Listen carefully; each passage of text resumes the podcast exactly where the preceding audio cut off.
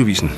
Det bliver spændende at se, hvad der sker med vejret efterhånden, som søndagen bevæger sig frem mod midnat klokken 14. Mit navn er Clemen Kærsgaard, og dette er Danmarks Radio Program 1. Morten Dalin, politisk ordfører for Venstre. Har du vendt dig til den titel?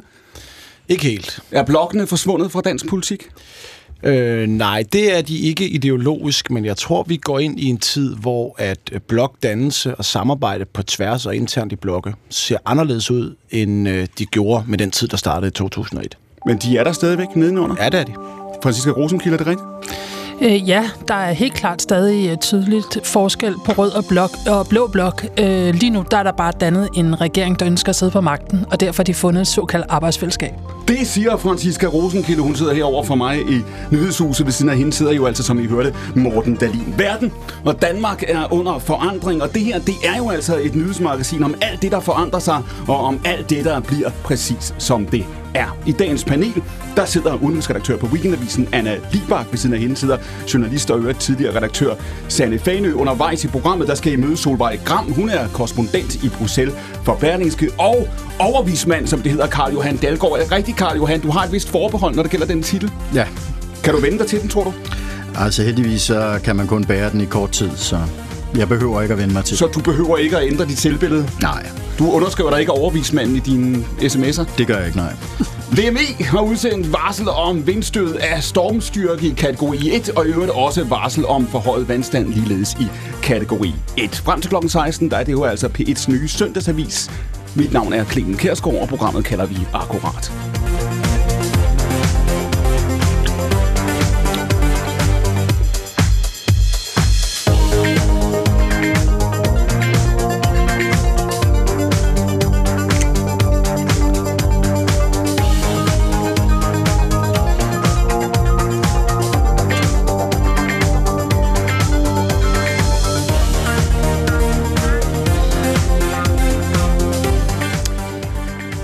Det var jo altså ugen, hvor Storbritannien, Frankrig og Polen for første gang er klar til at sende Ukraine. Tanks Tyskland tøver stadig.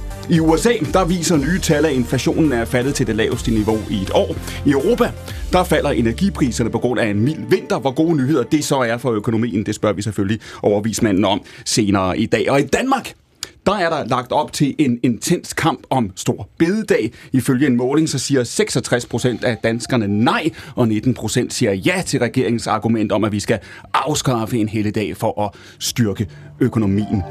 Sanne Fanø, når vi ser ud på den dagsorden, vi talte om det i de sidste minutter, før vi gik på her, der er godt nok meget at, at forholde sig til. Er verden blevet mere kompleks, eller er vi alle sammen bare mere rådvinde, end vi var? Jeg synes, det siger lidt om, når du nævner, at Stor Bededag er det største politiske emne på den danske dagsorden, så siger det måske, hvor du sammenligner med de andre emner øh, globalt set, så synes jeg måske, at vi går en lille smule op i, i petitesser øh, i dansk politik en gang imellem. Hvad skulle vi snakke om? Jamen altså, jeg synes da, vi skulle snakke om nogle af de her store kriser, som du nævner. Øh, måske skulle det fylde lidt mere. Måske er Stor Bededag en, øh, en lille bitte, lille bitte peanut i det her store spil. Er vi stadigvæk Anna Libak, som det hedder i den gamle sang, der blev så ofte citeret gennem det 20. århundrede, et puslingeland, hvor verden brænder om vor vugge? Nej, det synes jeg ikke. Altså, jeg synes godt, både man kan snakke om det, der øh, optager en, som foregår i Danmark, og det, der optager i, i verden. Det gør de altså også i andre lande. Så når Sanne Fanø siger, at, at Stor Bededag-diskussionen, den er, hvad siger du, Sanne, i virkeligheden provinciel? Nej, jeg synes bare, det er en, en, måske en lille ting i forhold til de, øh, til de andre emner, du nævner. Og du siger, det er, hvordan kan det være, at vi ikke er bedre til, kan du sige, at tale om de store ting og holde dem på dagsordenen? Jamen, vi er jo en lille, lille nation. Vi er en, øh, lille, vi er en provins i verden, øh, og vi har det godt. Øh, så jeg tror, vi, vi er vant til at forholde os til nogle lidt mere bekvemme dagsordner. Er det rigtigt, Anne Libak? Nej, altså jeg tror, at, øh, at Danmark øh, i lighed med de øvrige vestlige lande er klar over, at, øh, at vi står i en ny situation, fordi magtbalancen i verden er skiftet. Altså Vesten har mindre øh, indflydelse på globale problemstillinger, og, øh, og dem, der bliver stærkere og stærkere, altså det er lande som, øh, som Kina og Rusland og Tyrkiet og Iran, de opfatter den vestlige øh, samfundsmodel som en trussel, og de, øh, de arbejder aktivt, og de siger det endda højt, for at svække os. Tror Det du, er jeg meget enig med dig i. tror du i virkeligheden, at det virkelig er der et element her lige bare gav? Altså, vi var været igennem et 20. århundrede, hvor vi i hvert fald, det er det, der hed Vesteuropa dengang, stort set fra 1945 frem, oplevede i årtier, at vi sad på sidelinjen. Også lande som England og Frankrig, der var vant til at bestemme mere, oplevede, at verdenshistorien var skrevet af nogle, nogle andre. Dengang var det USA og Sovjetunionen. Siger du, det er det samme i dag? Altså, vi, vi ubevidst, der føler vi, vi har ikke noget at sige, og derfor angår det ikke os? Altså, jeg, jeg tror, at vi er blevet overrasket over, at vi ikke i samme grad har øh, definitionsmagten længere. Altså, jeg er vokset op med, at alle andre, øh, en fortælling, der hed, at alle andre, de ville ønske, de kunne bo øh, i Vesten. Og, øh, og den, øh, den fortælling, den, øh, den smuldrer jo i takt med, at flere og flere øh, lande kritiserer øh, Vesten og opfatter sig som, øh, som ofre for Vesten. Altså jeg synes, noget, der skete sidste år, som for mig meget, var meget markant, mm. det var, at de store magter begyndte at, øh, at opføre sig som ofre. Altså store magter blev til store ofre. På den måde at forstå, at Putin, han mener, at han er et offer for Vesten, og derfor bliver han nødt til at invadere Ukraine, og Kina mener, de er et offer øh, for Vesten. De svælger i det, de kalder ydmygelsens øh, århundrede. Øhm, og Tyrkiet, altså det osmaniske riges, riges fald, øh, efter Første Verdenskrig. Det er også vores skyld, at øh, Tyrkiet ikke længere er et meget mere vidtstrakt øh, Så du siger, altså alle lige meget, hvor mange øh, øh, atomraketter man har i arsenalet, siger du, siger du, så spiller man offerkortet. Det gør man. Fanny? Jamen, jeg mener jo, at, at, at jeg er vokset... Jeg er født i 81, jeg er vokset op i 90'erne. Det var den gang, at vi var naive og troede, at øh, historiens endeligt var der. Altså, at de liberale vestlige demokratier havde sejret. Så skete 9-11, så mistede vi ligesom den tro. Men jeg tror bare stadig, det ligger i blodet på os, at vi har ret, og at det er os, der ligesom sidder på en, en eller anden hegemonisk magt i verden. Og det bekymrer mig meget, at, øh, at vi går rundt i en eller anden lalleglad forståelse af det, fordi det passer simpelthen ikke længere. Der ligger i virkeligheden, Anna Libak, Bakke, det du siger før. Man talte for nogle år siden, man har jo været vant til at tale om G7, G8, G2 var der nogen, der forudså eksistensen af med Kina og USA. Og så var der jo dem, der sagde, at det her det bliver G0. Altså vi kommer til at se en verden, hvor vi kan se problemerne, vi kan se udfordringerne. Og der er ingen, der vil være supermagt. Det er i virkeligheden det, du siger. Nej, det er det ikke, fordi jeg tror godt, vi vil være øh, supermagt, ærligt talt. Altså, jeg tror, øh, at den vestlige verden øh, gerne vil kunne slå Putin øh, ud af Ukraine og gerne forhindre Kina i at tage øh, Taiwan og gerne tale med større bogstaver over for, øh, for, for Erdogan. Men, øh, men jeg tror, at, øh, at vi fornemmer, at vi har ikke styrken til at tage alle kampe på én gang. Og for nu at sige noget positivt, Ja. fordi nu lyder det hele også så hammerne dystert, ikke? Jo. så vil jeg gerne sige, at jeg mener, at den Ukrainekrig har samlet os, fordi den har givet os et billede på, hvem vi er, særligt hvem vi ikke er.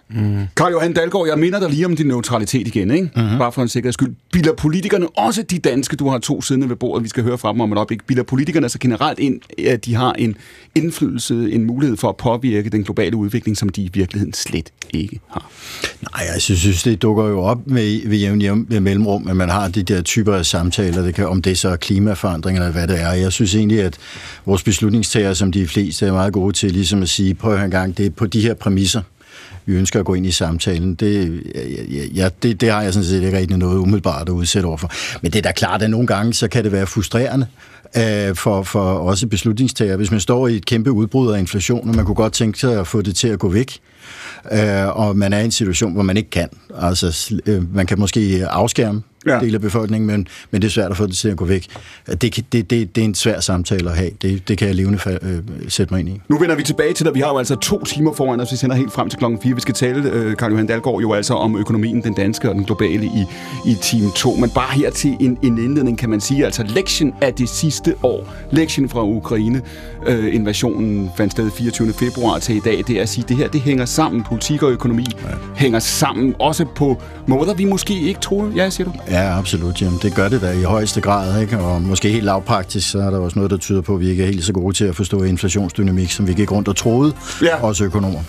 Ja, der siger du, der har i virkeligheden, der har det sidste år lært jer en, en, en vis ydmyghed. Ej, vi kommer jo ikke udenom, at, øh, at prognosemager, det gælder jo også den øh, institution, jeg er talsmand for, gang på gang har undervurderet, hvor højt inflationen skulle op, før, at, øh, før det vendte. Det, det må man jo bare se i øjnene. Om du, om du er bedre til at forudsige, hvad der sker i 23, det får vi så svar på, end jeg har sagt i.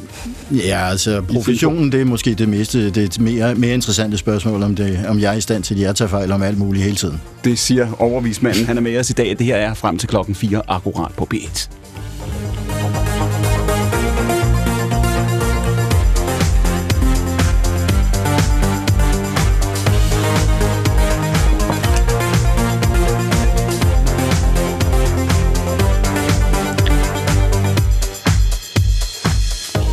Morten Dalin. Ja. Er Mette Frederiksen den rigtige statsminister for Danmark? Altså, jeg havde jo hellere set, det var Jacob Ellemann, der var statsminister. Men der var jo et flertal af danskerne, der sammensatte et folketing, der pegede på Mette Frederiksen, og derfor blev hun statsminister. Er det en fuldtonet anbefaling af landets statsminister? Jamen altså, jeg er jo ærlig, jeg er venstremand. Jeg havde da helst set, at Venstre statsminister, Venstres formand var statsminister. Det var det, vi gik til, til valg på. Det var der desværre meget langt til, at der var flertal for øh, blandt øh, de mandater, der blev sat ind i Folketinget. Det synes jeg er en skam. Så siger du, hun er ikke den rigtige statsminister for landet? Nej, altså jeg synes jo, at Jacob Ellemann skulle have været statsminister for Danmark. Det gik vi til valg på. Det forsøgte vi at samle, samle opbakning til, både blandt danskerne og blandt dem, der blev valgt ind i Folketinget. Desværre så manglede der ikke kun nogle få, der manglede faktisk en hel del. Og hvis jeg for tre måneder siden havde spurgt dig, Morten Dahlin, Så har jeg sagt, at jeg håbede, at vi kunne erstatte Mette Frederiksen med Jacob Ellemann som statsminister. og hvis jeg havde spurgt dig for tre måneder siden, om I nogensinde med jeres stemmer og jeres mandater ville gøre Mette Frederiksen til statsminister, hvad havde du så svaret? Helt ærligt, så har jeg nok sagt, at det kommer vi ikke til at gøre. Præcis på hvilket tidspunkt ændrede I holdning til det? Jamen, øh, da man så valgresultatet, så var det jo forholdsvis klart, at hvis man kigger på, på Blå Blok, øh, så var der 72 øh, blå mandater. Der er meget langt til de øh, 90. Ud af de øh, 72 øh, blå mandater, så var der en ret stor portion, nemlig dem hos Danmarksdemokraterne, der ikke engang ønskede at gøre Venstres formand til, øh, til kongelig øh, undersøger. Og på den anden side stod der 90 røde mandater, der alle sammen pegede på øh, Mette Frederiksen. Så spørgsmålet for os var sådan set ikke, om Mette Frederiksen skulle være statsminister. Det var hun blevet uanset hvad. Det var, hvem skulle hun regere sammen med? Skulle hun regere sammen med Enhedslisten og Alternativet, eller skulle hun regere sammen med nogle mere besindige mennesker, altså os i, i, i Venstre? Og vi valgte så det sidste, fordi vi mente, at vi kunne få nogle store politiske indrømmelser igennem. Det kommer vi sikkert til at diskutere senere i dag. Det mener vi, vi har fået, uh-huh. både på forsvar, på økonomi, på skat, på sundhed. Øhm, og derfor valgte vi at sætte os ind til bordet og gøre det, som mit meget, meget gamle parti har gjort i mere end 150 år. Ja. Søgte at omsætte vores mandater til politisk indflydelse. Nu taler du om valgresultatet. Du siger, at jeg spurgte dig, hvornår traf I beslutningen om, at I kunne gøre Mette Frederiksen til, til, til statsminister. Indtil det sekund, valgstederne åbner, så er jeres garanti til vælgerne, det kommer ikke til at ske. Ikke? Jamen, i forhold til, hvornår beslutningen blev truffet... Jamen, lad, os lige, lad os lige holde fast i den, fordi en ting er, hvad I har gjort, noget andet er at sige, indtil det sekund, valgstederne åbner, Morten Dahlin, så er jeres garanti til vælgerne, jeres løfte, det er at sige, I kommer ikke til at gøre Mette Frederiksen til statsminister. Det er rigtigt. Hvorfor har jeres løfte til de vælgere, der har stemt på jer, noget som helst at gøre med, hvad valgresultatet bliver? Fordi Mette Frederiksen blev statsminister. Ikke på grund af Venstre, men fordi danskerne sammensat et folketing, hvor der var 90 mandater, der gjorde Mette Frederiksen til statsminister. Men det var jo til at forudse.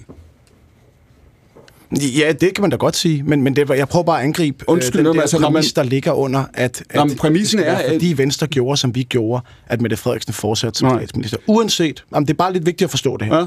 Uanset hvad Venstre havde gjort i de forhandlinger, der var med den kongelige undersøger, som var Mette Frederiksen, så er det endt med, at Mette Frederiksen var statsminister. Spørgsmålet var bare, hvem hun skulle regere sammen med. Det er jeg med på. Det var det, du sagde før, vi har, vi har hørt historien. Hvis jeg som vælger har stemt på Venstre, i tillid til, at I ikke vil gøre Mette Frederiksen til statsminister, og I så gør det, så er det et, et eklatant løftebrud, ikke? Altså, jeg synes jo faktisk, at Venstres formand var meget ærlig, da han sagde, at det kan sagtens opfattes som et, øh, et løftebrud. Jeg vil så bare lige anholde den præmis. Opfattes som et det- løftebrud. Jeg vil bare gerne anholde præmissen. Er det der et løftebrud, Jamen, det, altså det, hvis man siger, at man gør et og gør noget andet, så har man jo brudt det løfte, man gav. Så længere er den ikke. Mm. Men, men præmissen bliver jeg nødt til at angribe lidt. Fordi jeg synes ikke, præmissen er rigtig.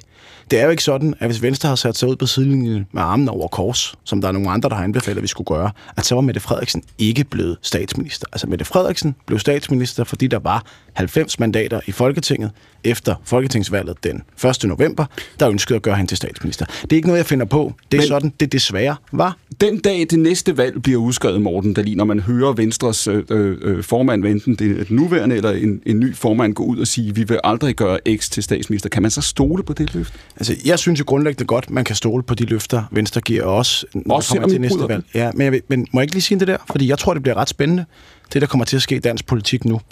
Øh, vi skal også have diskussionen senere om rød og blå blok og så videre.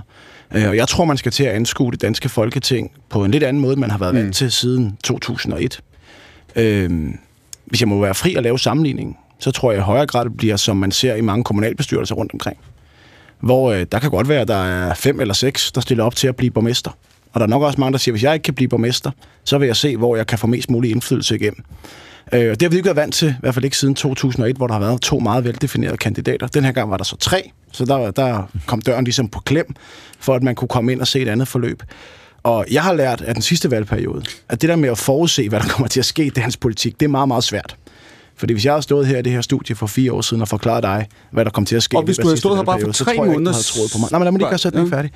Og derfor tror jeg bare, at når vi når hen til næste valg, selvom det er svært at forudse, så kommer vi til at opleve en helt anden parlamentarisk situation, og også en helt anden situation i forhold til, hvem stiller sig som råd til at være statsminister. Hvad mener du med det, en helt anden parlamentarisk situation? Jamen det er, to, siden 2001 har man vant til, der har ligesom været to statsministerkandidater, ja. en fra Rød Blok, en fra Blå Blok. Hvis Rød Blok fik, flere, fik flertal, så blev det X. Hvis Blå Blok fik flertal, blev det Y.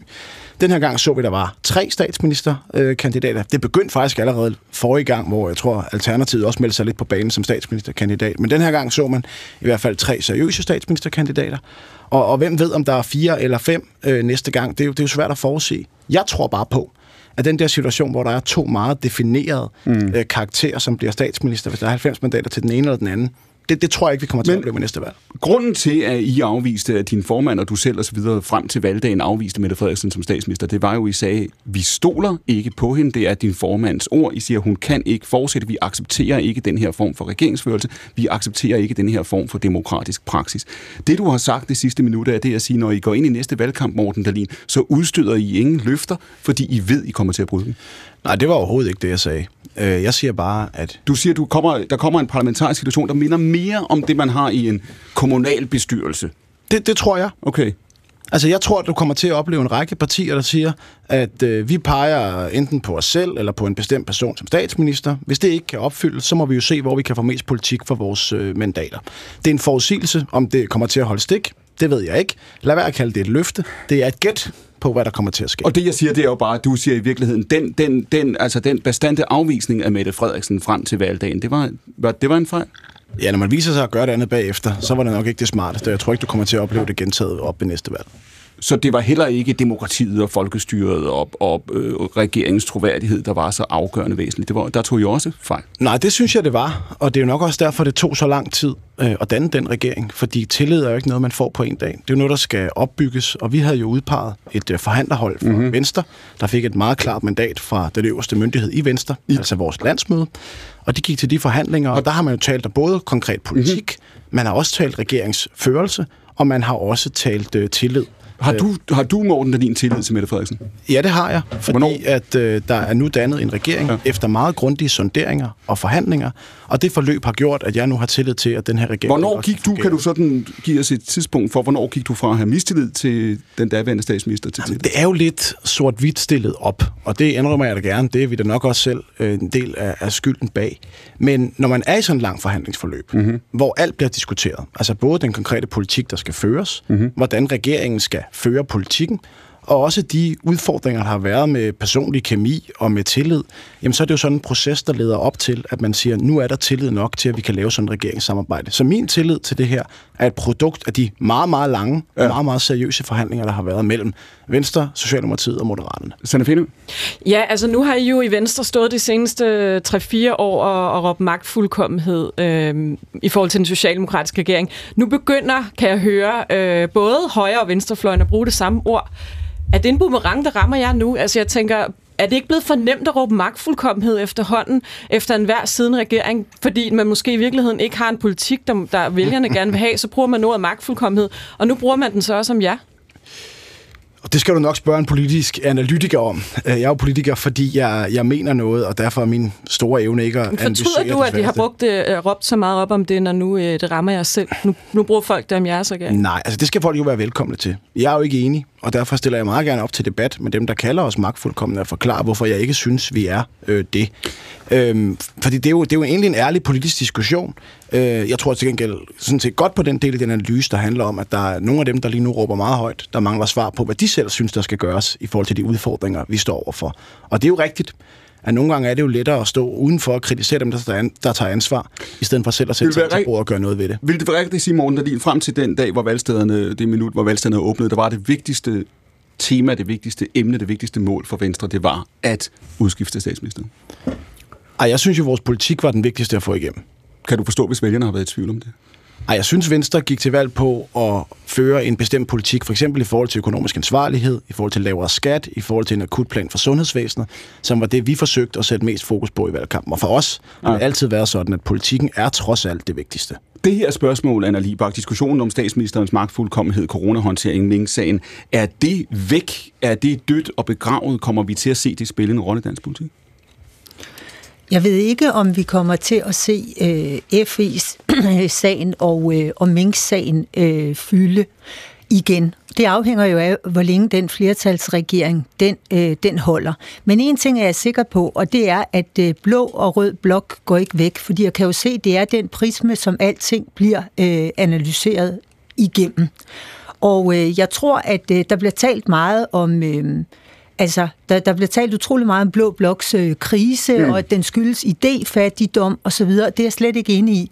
Altså, jeg mener, at øh, Blå Bloks krise skyldes, at der er en række øh, borgerlige partier, som skylder deres eksistens at de er dannet, de er født i opposition til andre borgerlige partier, og ikke i opposition til, øh, til Rød Blok.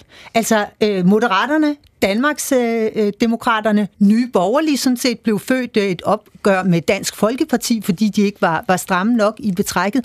Derfor, det der er sket i, i, i Blå Blok, det er en stor magtkamp.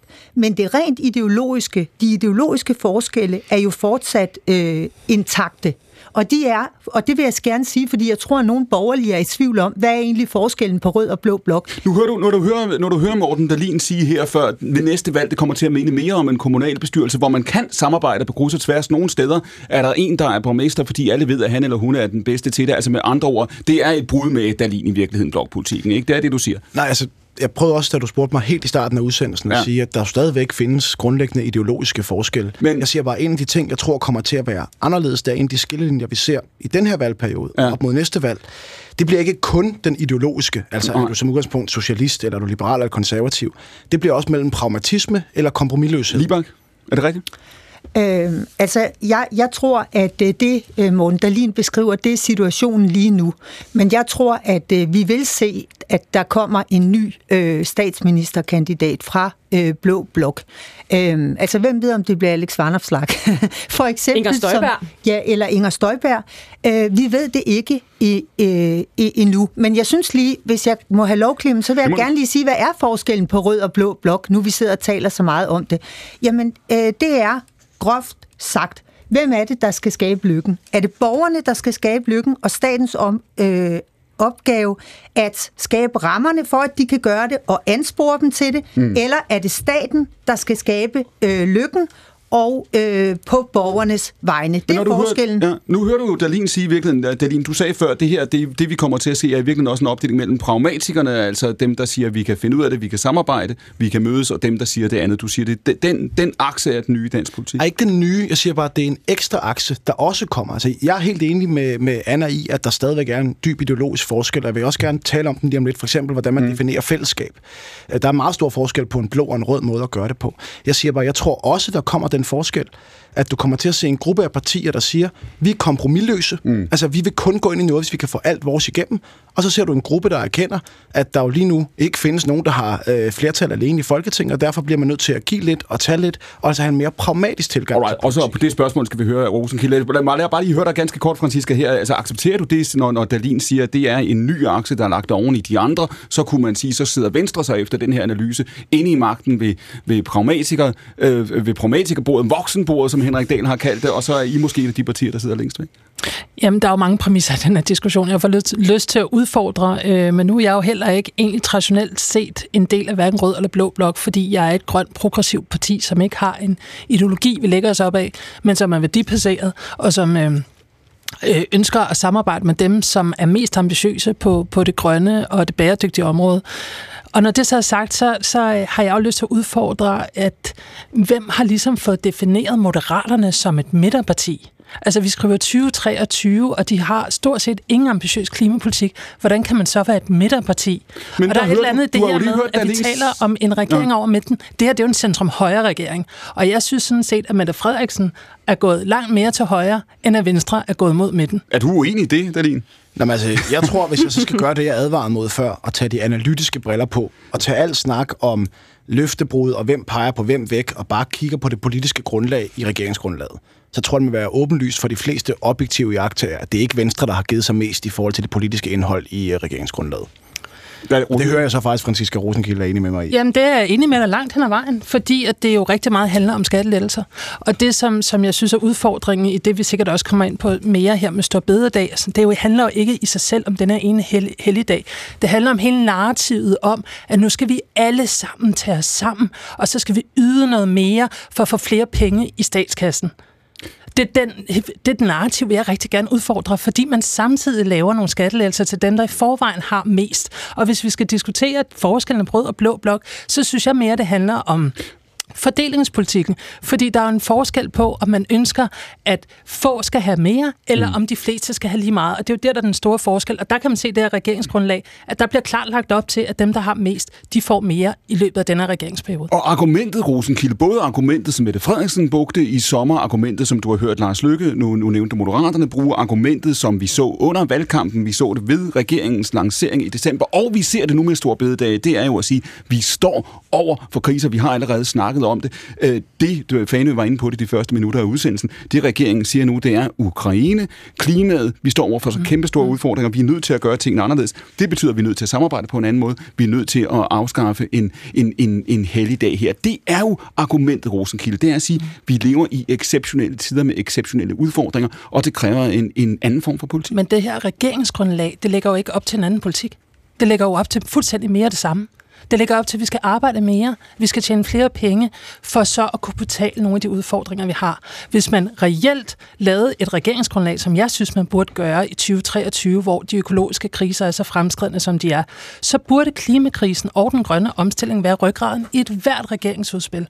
Og det vil sige, at vi ikke har den traditionelle vækstparadigme om, at vi skal vækste rigtig meget for at kunne betale for den grønne omstilling, men vi tværtimod faktisk omstiller vores produktion. Lad mig lige tale ud. Aha omstiller vores produktion, vores industri, så vi ikke udleder klimagasser, vi skal betale for, så vi ikke udleder giftigt spildevand, som ødelægger vores miljø, som vi skal betale for, så vi ikke producerer kød i så overdrevet mængder, at vi skal betale for det. Vi skal jo omstille os, og det er jo det, det her regeringsgrundlag, det mangler totalt, og derfor er det bare mere det samme. Der er ikke en skid nyt i det her. Berlin bliver det her en regering, hvor der bliver opstillet flere øh, vindmøller udfaset, eller hvad I nu vil kalde det, flere køer, end, der ville, end det ville være sket under den foregående regering? Bliver den her regering grønnere end den, der gik af før jul?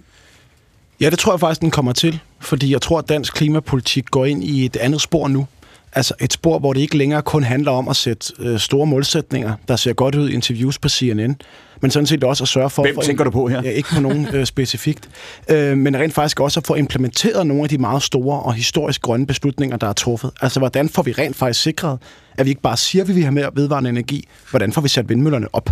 Hvordan, Men, øh, hvordan gør vi det rent faktisk, når vi siger, at landbruget øh, skal være grønnere? Så det handler ikke så bare du, om at udskifte landbruget, men om at omstille dem i en grøn vej. Så hvordan du siger, siger, det kan godt være, at der ikke bliver så, så store grønne løfter, men der bliver flere grønne resultater. Men det er jo lidt ja. det modsatte, der er i regeringsgrundlaget. Ja, er der er grønne løfter, men der er ingen ambitioner på kort sigt. Der er ingen målsætning om, hvordan man vil gøre det.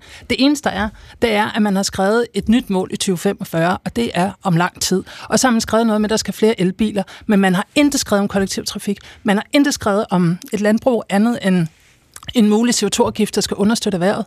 Man har ingen ambitioner på kort sigt om, hvordan man netop vil nå de mål. Men, men nu det, er det jo sådan, at hvis man for eksempel tager problem. på transportområdet, så er det jo lidt en manipulation, du vil at lave, øh, Francisca, fordi du siger, der ikke står noget om det regeringsgrundlaget. Jamen, det et bredt flertal i Folketinget indgik sådan set et kæmpestort transportforlig med historisk store investeringer i også den kollektive transport, som varer frem til, jeg kan ikke huske, om det er 2030 eller 2035.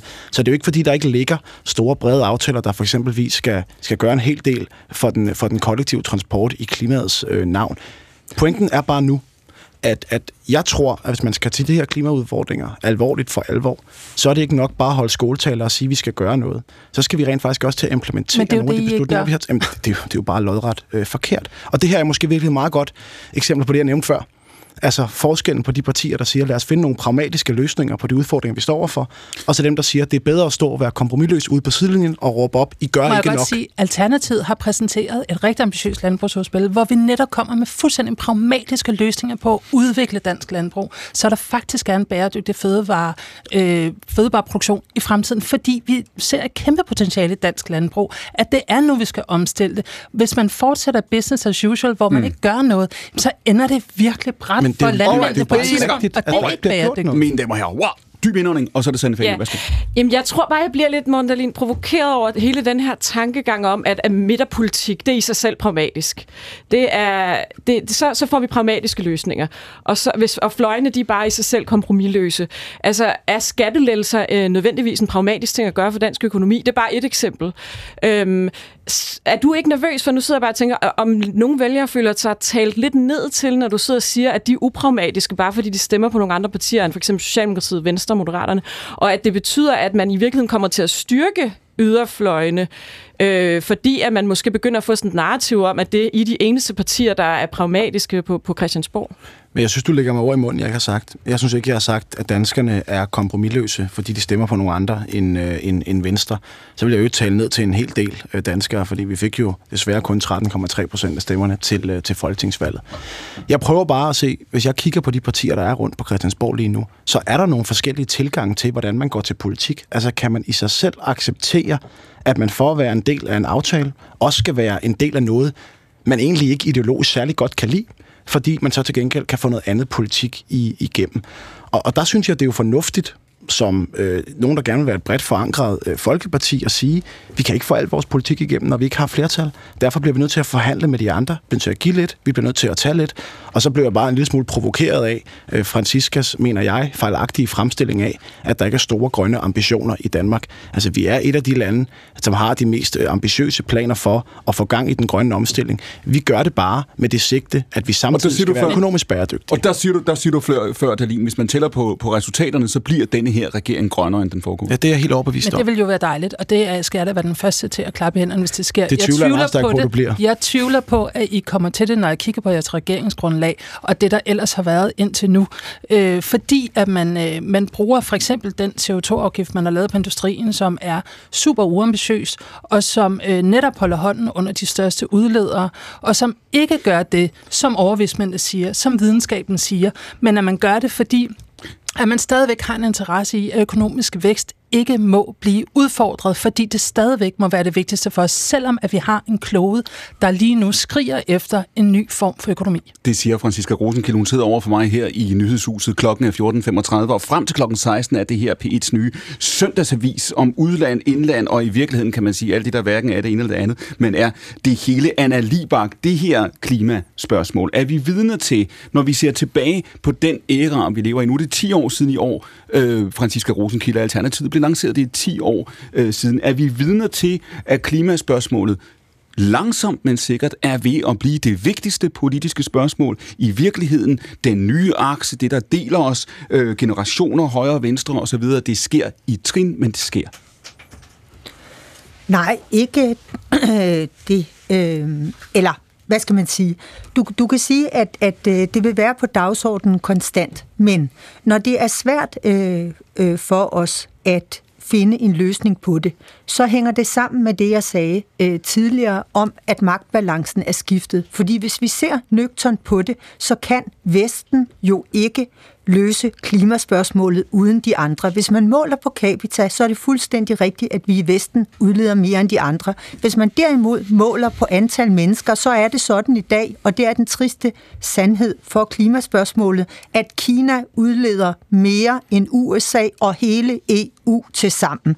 Og så har jeg slet ikke nævnt Indien og Indiens planer om øget udledning, ej heller Pakistan og alle de andre.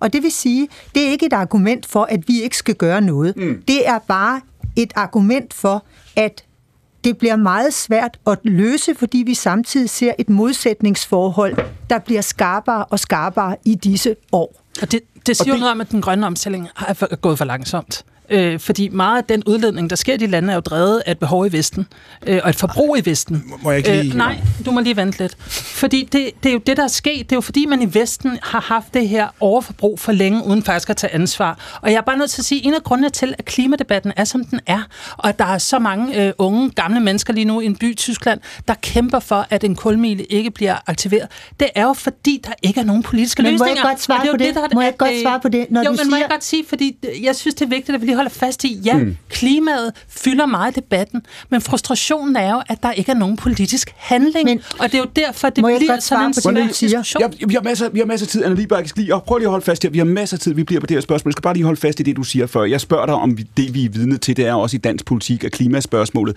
trin for trin kviler sig fast i, i toppen af dagsordenen. Så, så siger du, det er mere nuanceret end som så, siger du, fordi at, at øh, Europa og Danmark ikke udleder mere, end, end, end vi gør den samlede CO2.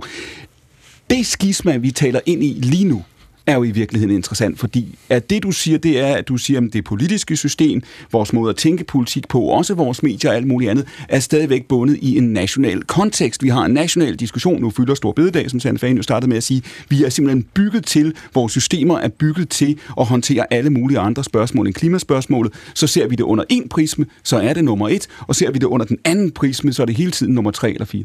Jeg mener sådan set ikke, at vores øh, fokus er øh, nationalt, fordi Danmark har, t- har øh, jo nogle skrappere klimamål end det øvrige EU. Og det betyder, at vores øh, virksomheder som udgangspunkt kommer til at betale højere øh, afgifter. Derfor arbejder Danmark faktisk utrolig ihærdigt for at præge EU. Så i Danmark er det gået op for os, at, øh, at, at øh, vi ikke skal have et nationalt perspektiv. Men det, jeg gerne vil indvende over for Franziska Rosenkilde før, det var, at hun har nemlig fuldstændig ret i, når hun siger, at når Kina udleder så meget, som Kina gør, så er det jo fordi Kina også er blevet vestens fabrik. Men det er jo også derfor, at den grønne omstilling skal laves klogt, og det ikke bare øh, nytter at sidde og hamre budskabet fast om, det går for langsomt, fordi hvis den resulterer i, at det danske klimaregnskab ser fantastisk ud, fordi vi udflyttede Portland og alle de virksomheder, der svinede, jamen det hjælper jo ikke en kæft på klimaet. Nej, men det, der sker lige nu, det er så bare, at man ikke handler ambitiøst nok, fordi alle er lidt paralyseret af, hvad, hvad skal vi gøre? Og det er jo derfor, at modstanden blandt især ungdommen, den stiger, for det de kan se, det er bare, at der er manglende handling, der reelt batter. Det kan godt være, at man laver nogle små CO2-afgifter, som på en eller anden måde passer ind i en vækst, et vækstparadigme og en industri, men det man skal jo bruge en CO2-afgift til at ændre adfærd. Så når øh, Socialdemokratiet for eksempel kommer med en flyafgift på 13 kroner, så ved vi jo alle sammen godt, at det er jo en joke, fordi der er jo ikke nogen, der ændrer adfærd af sådan en der står 100 i regeringsgrundlaget. Ja, den, den er ændret til 100. men det, det er jo stadig ikke noget, der kommer til at ændre det store adfærd.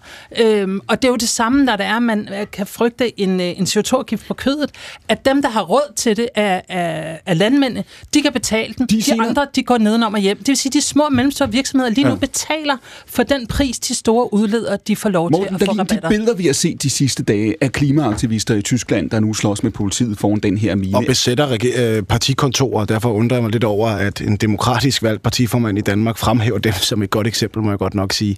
Jeg konstaterer bare, at de er der. Hvad synes du om det? Og mad. Om at de besætter de grønnes partikontorer ulovligt? Det må jeg indrømme, det har jeg ikke lige læst om. Men jeg forstår godt deres frustrationer okay. af, at der Ah, ikke er nogen nu. handling på området. Men når Det man ser det, da. Franziska Rosenkilde, hvad enten man ser det, øh, det, øh, deres øh, besættelsesaktion der, man ser dem demonstrere, man ser Mm. klimaaktivister, der øh, jo øh, ødelægger, eller i hvert fald foregiver at ødelægge uvurderlig kunst ja. i klimaets navn. Det er vejen at gå.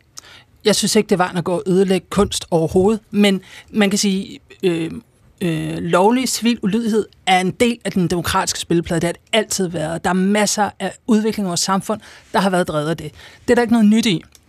Jeg forstår godt øh, klimaaktivisters frustration over den manglende politisk handling. Især når man ser sådan et nyt regeringsgrundlag, hvor at der bliver lavet øh, reformer for at skaffe mere økonomisk vækst. Men der bliver ikke lavet reformer for at skaffe større menneskelig trivsel. Der bliver ikke lavet reformer for at lave reel klimaløsning. er Der kommer ikke en ambitiøs øh, landbrugsaftale, der viser erhvervet, hvordan man omstiller sig.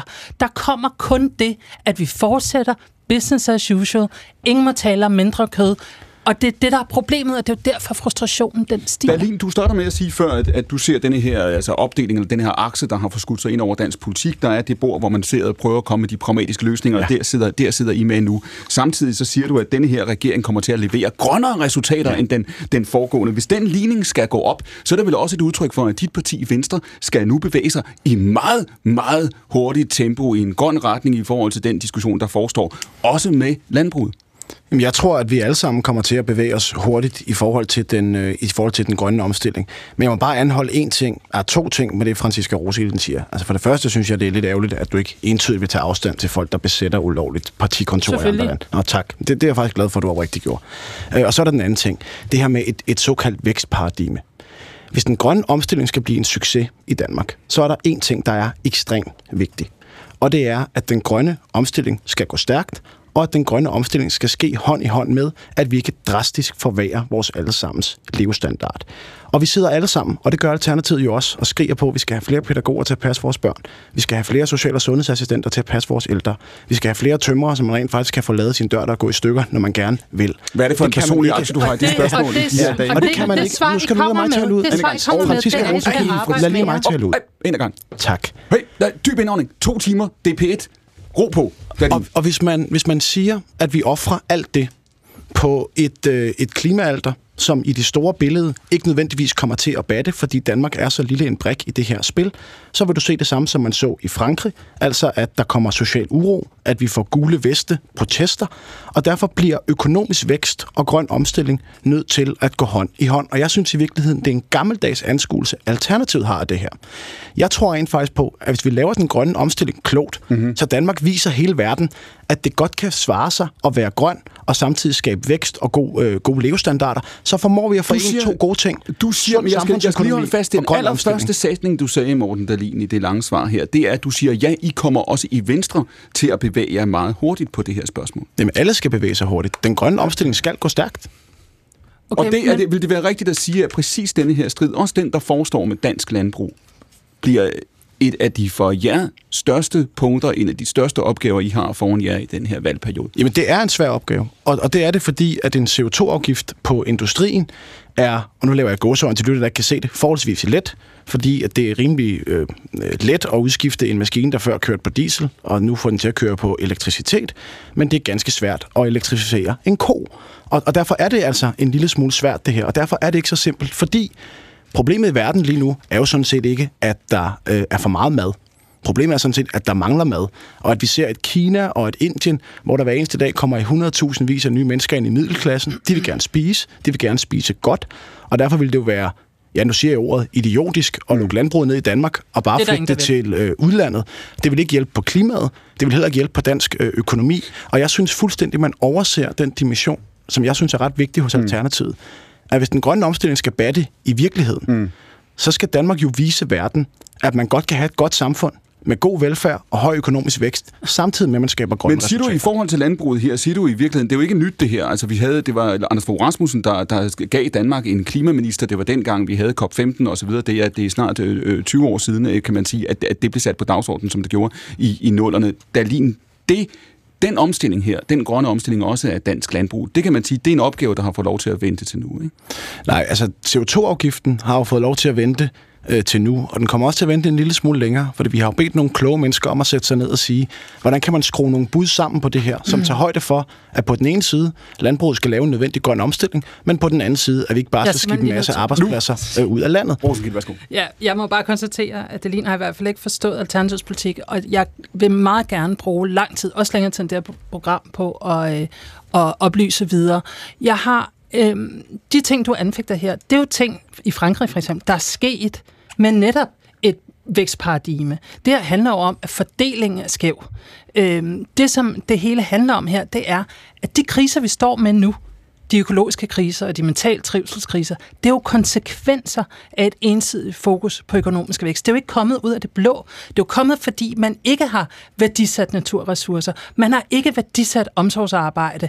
Man har negligeret, man har troet, vi havde uendelig mange ressourcer, og så har man lavet en økonomi på det. Og det er jo derfor, at de konsekvenser, vi står med nu, hvis vi ikke får nogle løsninger, fordi vi forstår kriserne, men bare bliver ved med at gøre mere af det samme, så løser man ikke de kriser. Og det... De kommer kun til at blive værre, og jeg har lyst til til lige at spørge, fordi nu bruger du sådan nogle ord som, at I er ansvarlige, I gør det klogt, men der kommer ikke noget konkret på, hvordan vil du så omstille landbruget, hvis ikke at det handler om at producere mere bæredygtigt, hvor det er, der for eksempel er færre øh, dyr, som i dag står for 90 procent af udledningerne. For det her handler ikke om, at vi skal tjene flere penge. Lige, det handler om, at vi skal udlede ikke, færre det er, klimagas. Men, og det er jo den, i forhold til, nu jeg var lige bare inde på her for lidt siden, hvad er forskellen på rød og blå blok? Du startede også lige med at sige, at der er forskel på det. Det, du siger, Rosenkilde, det er jo, I insisterer stadigvæk i Alternativet 10 år, ikke? Øh, i år 2023, siden partiet blev lanceret. I insisterer på at ville tale politik på en anden måde. Og du siger i modsætning til Dalin, det er ikke forskellige kriser, de penge, I mangler til sygeplejersker, de penge, I mangler til omsorg osv., er, hænger sammen. Ikke? Det er ja. derfor, I ønsker at ændre spilpladen. Så bliver spørgsmålet. Ja.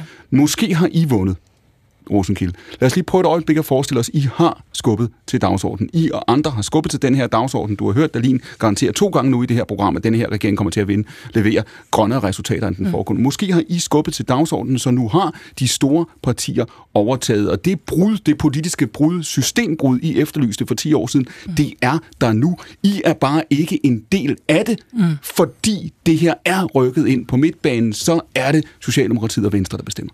Det vil være fantastisk, men problemet er bare, at det kommer ikke til at ske. En alene af den grund, at den økonomiske indstilling ikke ændrer sig. Og man kan sagtens sidde og sige, at man er klog, og at man er, tager ansvar, og at man vil gøre det, øh, den grønne omstilling på en klog måde. Men man, hvis man bliver ved med at ønske mere økonomisk vækst. Det er en til en flere udledninger af klimagasser. Men, og så kan vi ikke nå den prisaftale, men, som vi har aftalt. Men det her men kan man, så, kan man så ikke sige, det er, det er jeres skisma her, Rosenkilder. Det er også her, hvor I, kan man sige, også i den periode, vi har været igennem, måske den, vi er på vej ind i nu, eller befinder os i nu, I kommer til at stå over for et valg også i Alternativet. I kan få demokratisk deltagelse, bred forankring, alle, der sidder med ved bordet, landbrug og fødevare, Venstre, Moderaterne, S, altså det kan I godt få. I kan godt få den demokratiske proces, men så kan I ikke samtidig få den konsekvente klimahandling. Altså, i kommer også til at vælge, og nogen vil sige, det har I gjort. I har valgt at være øh, øh, kompromilløse, og til gengæld befinder I jer meget langt fra magten. Men vi er med i mange forhandlinger, vi er med i mange aftaler, men der er nogle steder, hvor ambitionsniveauet simpelthen ikke er højt nok, hvor vi ikke er med. Men selvfølgelig er vi pragmatiske, selvfølgelig er vi med på at skabe bedre forhold i psykiatrien, på skoleområdet, børneområdet, mange andre steder. Men klima, der er vi nødt til hele tiden at gøre de andre mere ambitiøse, og det bliver vi ved med. Det siger Franziska Rosenkilde. Hun sidder ved siden af Morten Dalin i det, der jo altså er P1's nye søndagsavis. Direkte hver søndag fra klokken 14 til klokken 16 er det her programmet om alt det, der forandrer sig, og alt det, der forbliver det samme. Mit navn er Clement Kærsgaard.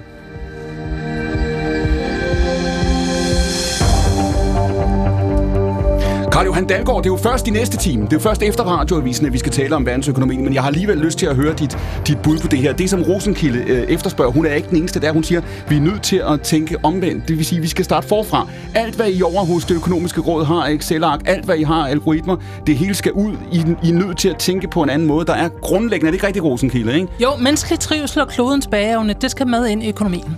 Kan man gøre det, Dalgaard, uden at starte forfra? Altså, hvis jeg skal svare på det der, uden at gå ind i et eller andet, som bliver sådan en, en værdipolitisk diskussion, så er måske spørgsmålet til en økonom, om der er en nødvendig modsætning imellem det, at vi producerer mere værdi, altså økonomisk værdi for samfundet, og så hensynet til, til klimaet. Og der er ikke en nødvendig modsætning mellem de to ting. Og de analyser, vi nu trods alt engang har øh, lagt på bordet, hvor vi siger, at hvis vi nu gør det her så effektivt, som vi overhovedet kan, så er de tab, så at sige, i form af økonomisk aktivitet, som man kan se for sig, af den grønne omstilling, de er jo ret beherskede. Så altså, det, det, jeg, jeg ser ikke den samme grad måske af nødvendig modsætning mellem de to. Mm. Det du siger, det er, at du siger, når man sætter sig ned og regner baglæns på mm. det her, og siger, hvad kommer det her til at koste? Hvad kommer ja. det til? Hvad kommer energiøerne til at koste? Hvad kommer ladestanderne til at koste? Alt, hvad vi skal gøre, ikke? Du står og kigger op i loftet. Jeg kan simpelthen se, hvordan du står, altså Excel-arkene står og kører, mens vi snakker sammen. Du siger, det her, det, det er noget, vi godt, det, vi har plads til det, vi har råd til det inden for det nuværende økonomiske parti. Ja, altså, det, det der, den omkostning, jeg taler om, det er jo noget, hvor man skal til at ændre økonomien. Det her, det er jo trods alt den største politikskabte transformation af det danske samfund i en menneskealder eller sådan noget. Ikke? Og så siger vi, okay, hvis vi skal lave en forandring, som betyder, at vi kommer i mål med det, som et bredt folketingsflertal nu har besluttet sig for, altså klimaloven, øh, hvor, meget, hvor stort et tab i form af økonomisk, økonomisk værdiskabelse mm. på samfundsniveau ser vi ind i. Og det er en relativt lille størrelse i det store billede. Så det er ikke noget, der betyder, at vi bliver bumpet tilbage til stenalderen eller sådan noget. Det er ganske få procentpoint, og det er det, jeg mener med, at det at opnå de målsætninger, som et bredt folketingsflertal har lagt frem, er ikke i modstrid med, at vi også samtidig over tid kan opleve, at samfundet bliver mere velstående. Og jeg tænker i al fredsomlighed, uden at skulle politisere den her diskussion, at når vi herhjemme, et bredt flertal i Folketinget, har besluttet sig for at gå foran, så er det jo netop med en italesæt øh, forventning om, at vi via en demonstrationseffekt kan få andre samfund med. Og Lige der præcis. tror jeg nok, at hvis man gerne vil overtale samfund, hvor gennemsnitsindkomsten er et ganske andet sted end i Danmark, mm. så er det ret væsentligt, at man kan demonstrere, at det netop er muligt. Ellers så tror jeg, det bliver svært at få Kina og Men... Indien og andre samfund med på vognen. Så, så, så Rosenkilde, jeg skal, vi man kan sige, der er en god og en dårlig nyhed til dig her. Ikke? Altså, den gode nyhed er at sige, at det her det bliver ikke så dyrt. Den, den dårlige nyhed, eller hvad vi nu vil kalde den, det er det, som du hører Dalgaard sige, det er, det her kræver ikke nødvendigvis et opgør med, med økonomisk politik. Men, men jeg er jo ikke, jeg er jo ikke øh, grundlæggende øh, ond på økonomisk vækst. Jeg synes kun, det er et problem, hvis det går ud over klodens bageevne. Og problemet er, at der ikke er noget vestligt land, der nu har formået at have en økonomisk vækst på det her niveau, der ikke går ud over klodens bageevne. Og det er jo simpelthen ikke et spørgsmål om vækst eller ikke vækst. Det er jo et spørgsmål om, at vi diskuterer vækstens dilemmaer.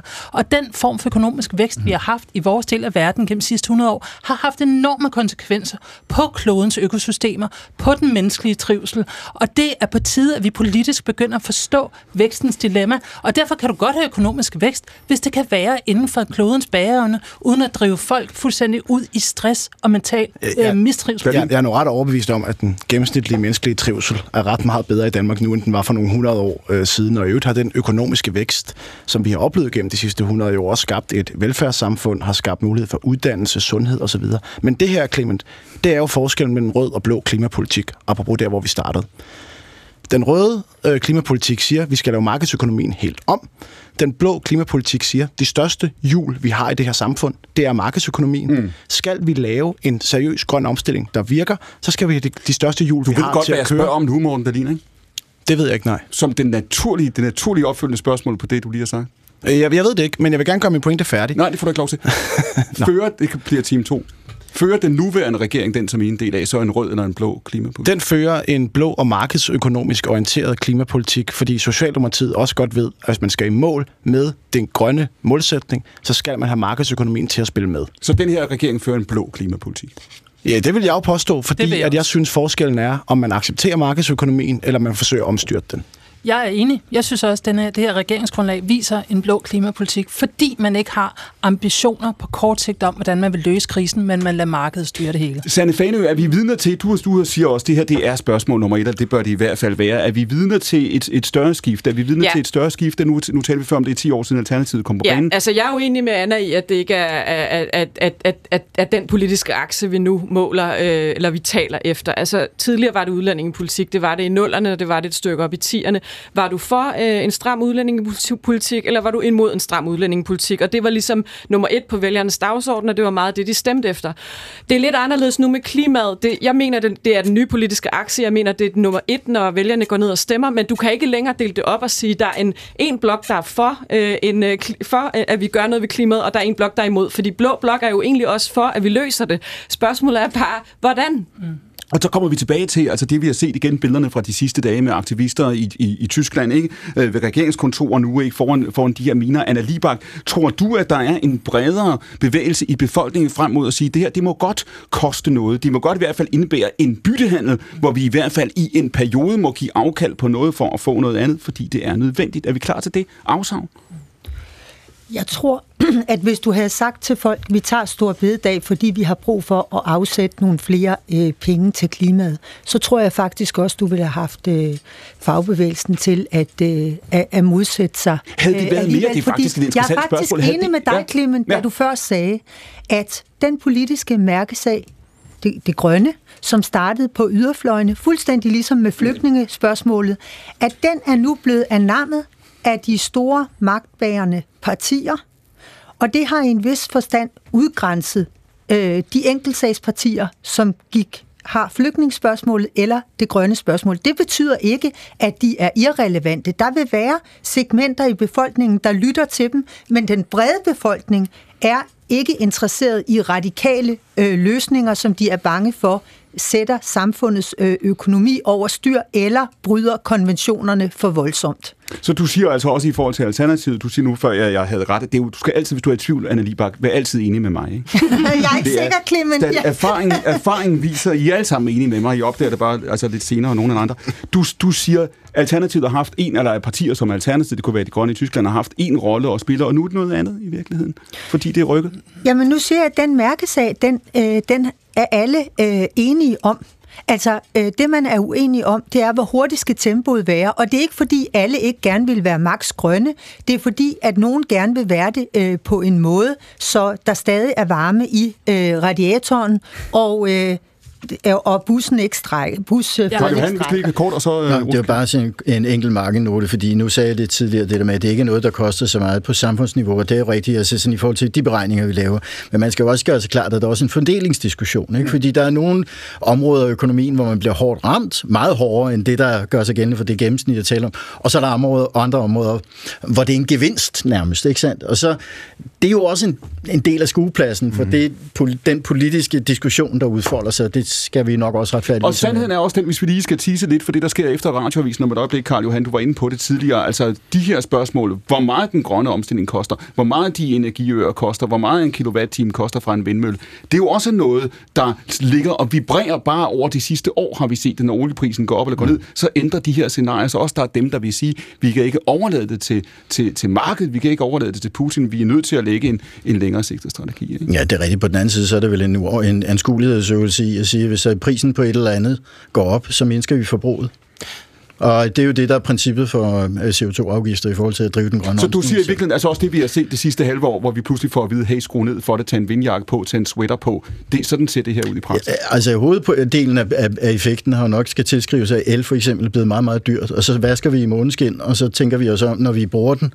Og det, det er i virkeligheden det, netop det handler om, hvis vi så at sige skal have markedet som medspiller i det her. Ja, tror du, Rosenkilde, er også det store flertal af befolkningen, der ikke stemmer på Alternativet, er klar til at bringe de ofre, de afsag? Jamen, I al ydmyghed må jeg bare sige, at Alternativet her i 22 havde bedre valg end i 19. Så jeg er ikke helt enig med dig i det her med ensags... Det siger måske heller ikke så meget, kan man Nå, sige. men lad, men lad mig nu have lov at have min øh, succes.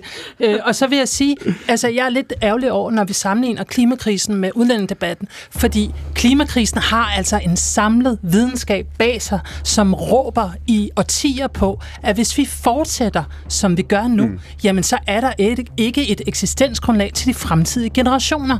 Og det er altså en anden kaliber, end at tale udlændingepolitik. Det siger Franziska Rosenkilde, hun sidder ved siden af Morten Dalin, Anna Libak, Sanne Fanø, Karl Johan Dalgaard i time 2. Den starter lige om et øjeblik. Der skal vi høre også fra Solvej Gram, som er korrespondent i Bruxelles fra Berlingske. Det her, det er jo altså P1's nye søndagsavis. Vi sender hver søndag fra klokken 14 til klokken 16. Vi diskuterer, som I kan høre, dansk politik, international politik, fordi tingene hænger sammen. Om et øjeblik, så er vi tilbage. Gæsterne er de samme, temaerne skifter, men det bliver efter en radioavis, for dette er Danmarks Radio Program 1, og klokken, den er 15.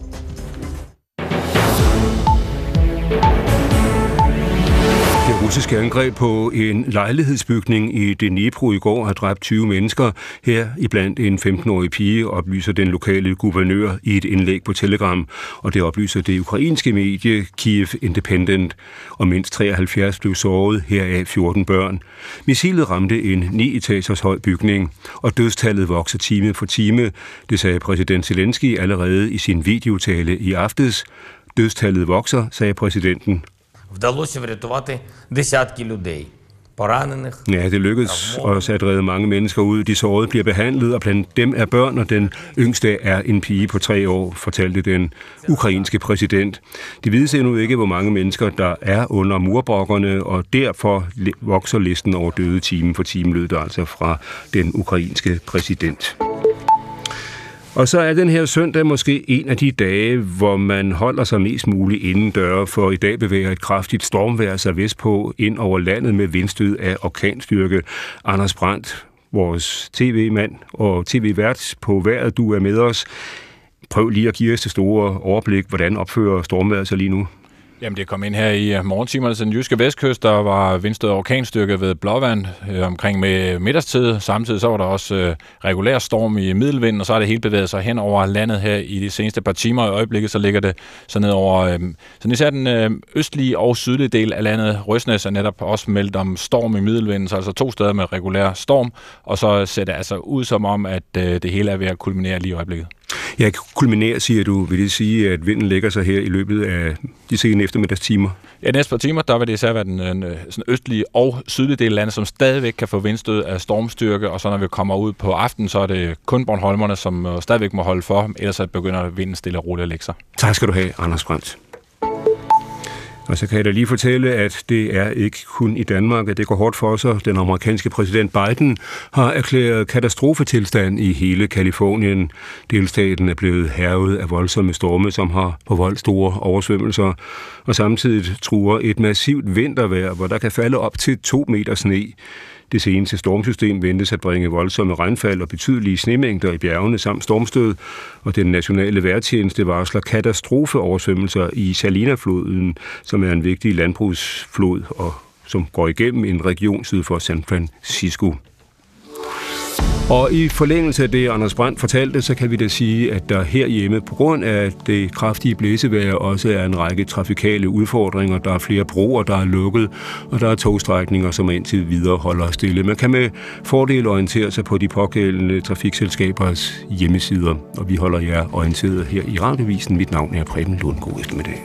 Tak til Radiovisen. Klokken er 15.03, og frem til klokken 16 er vi stadig med jer her direkte fra nyhedshuset i DR-byen. Morten Dalin, er du mere bekymret for verdens retning, end du var for et år siden?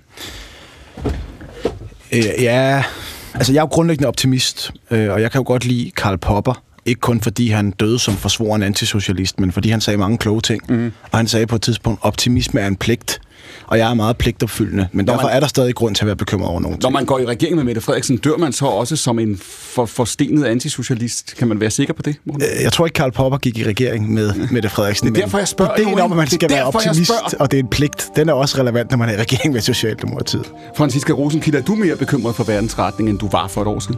Ja, det er jeg primært, fordi at, øh, jeg synes, der mangler stadig lige så meget løsninger på de kriser, vi står i som samfund.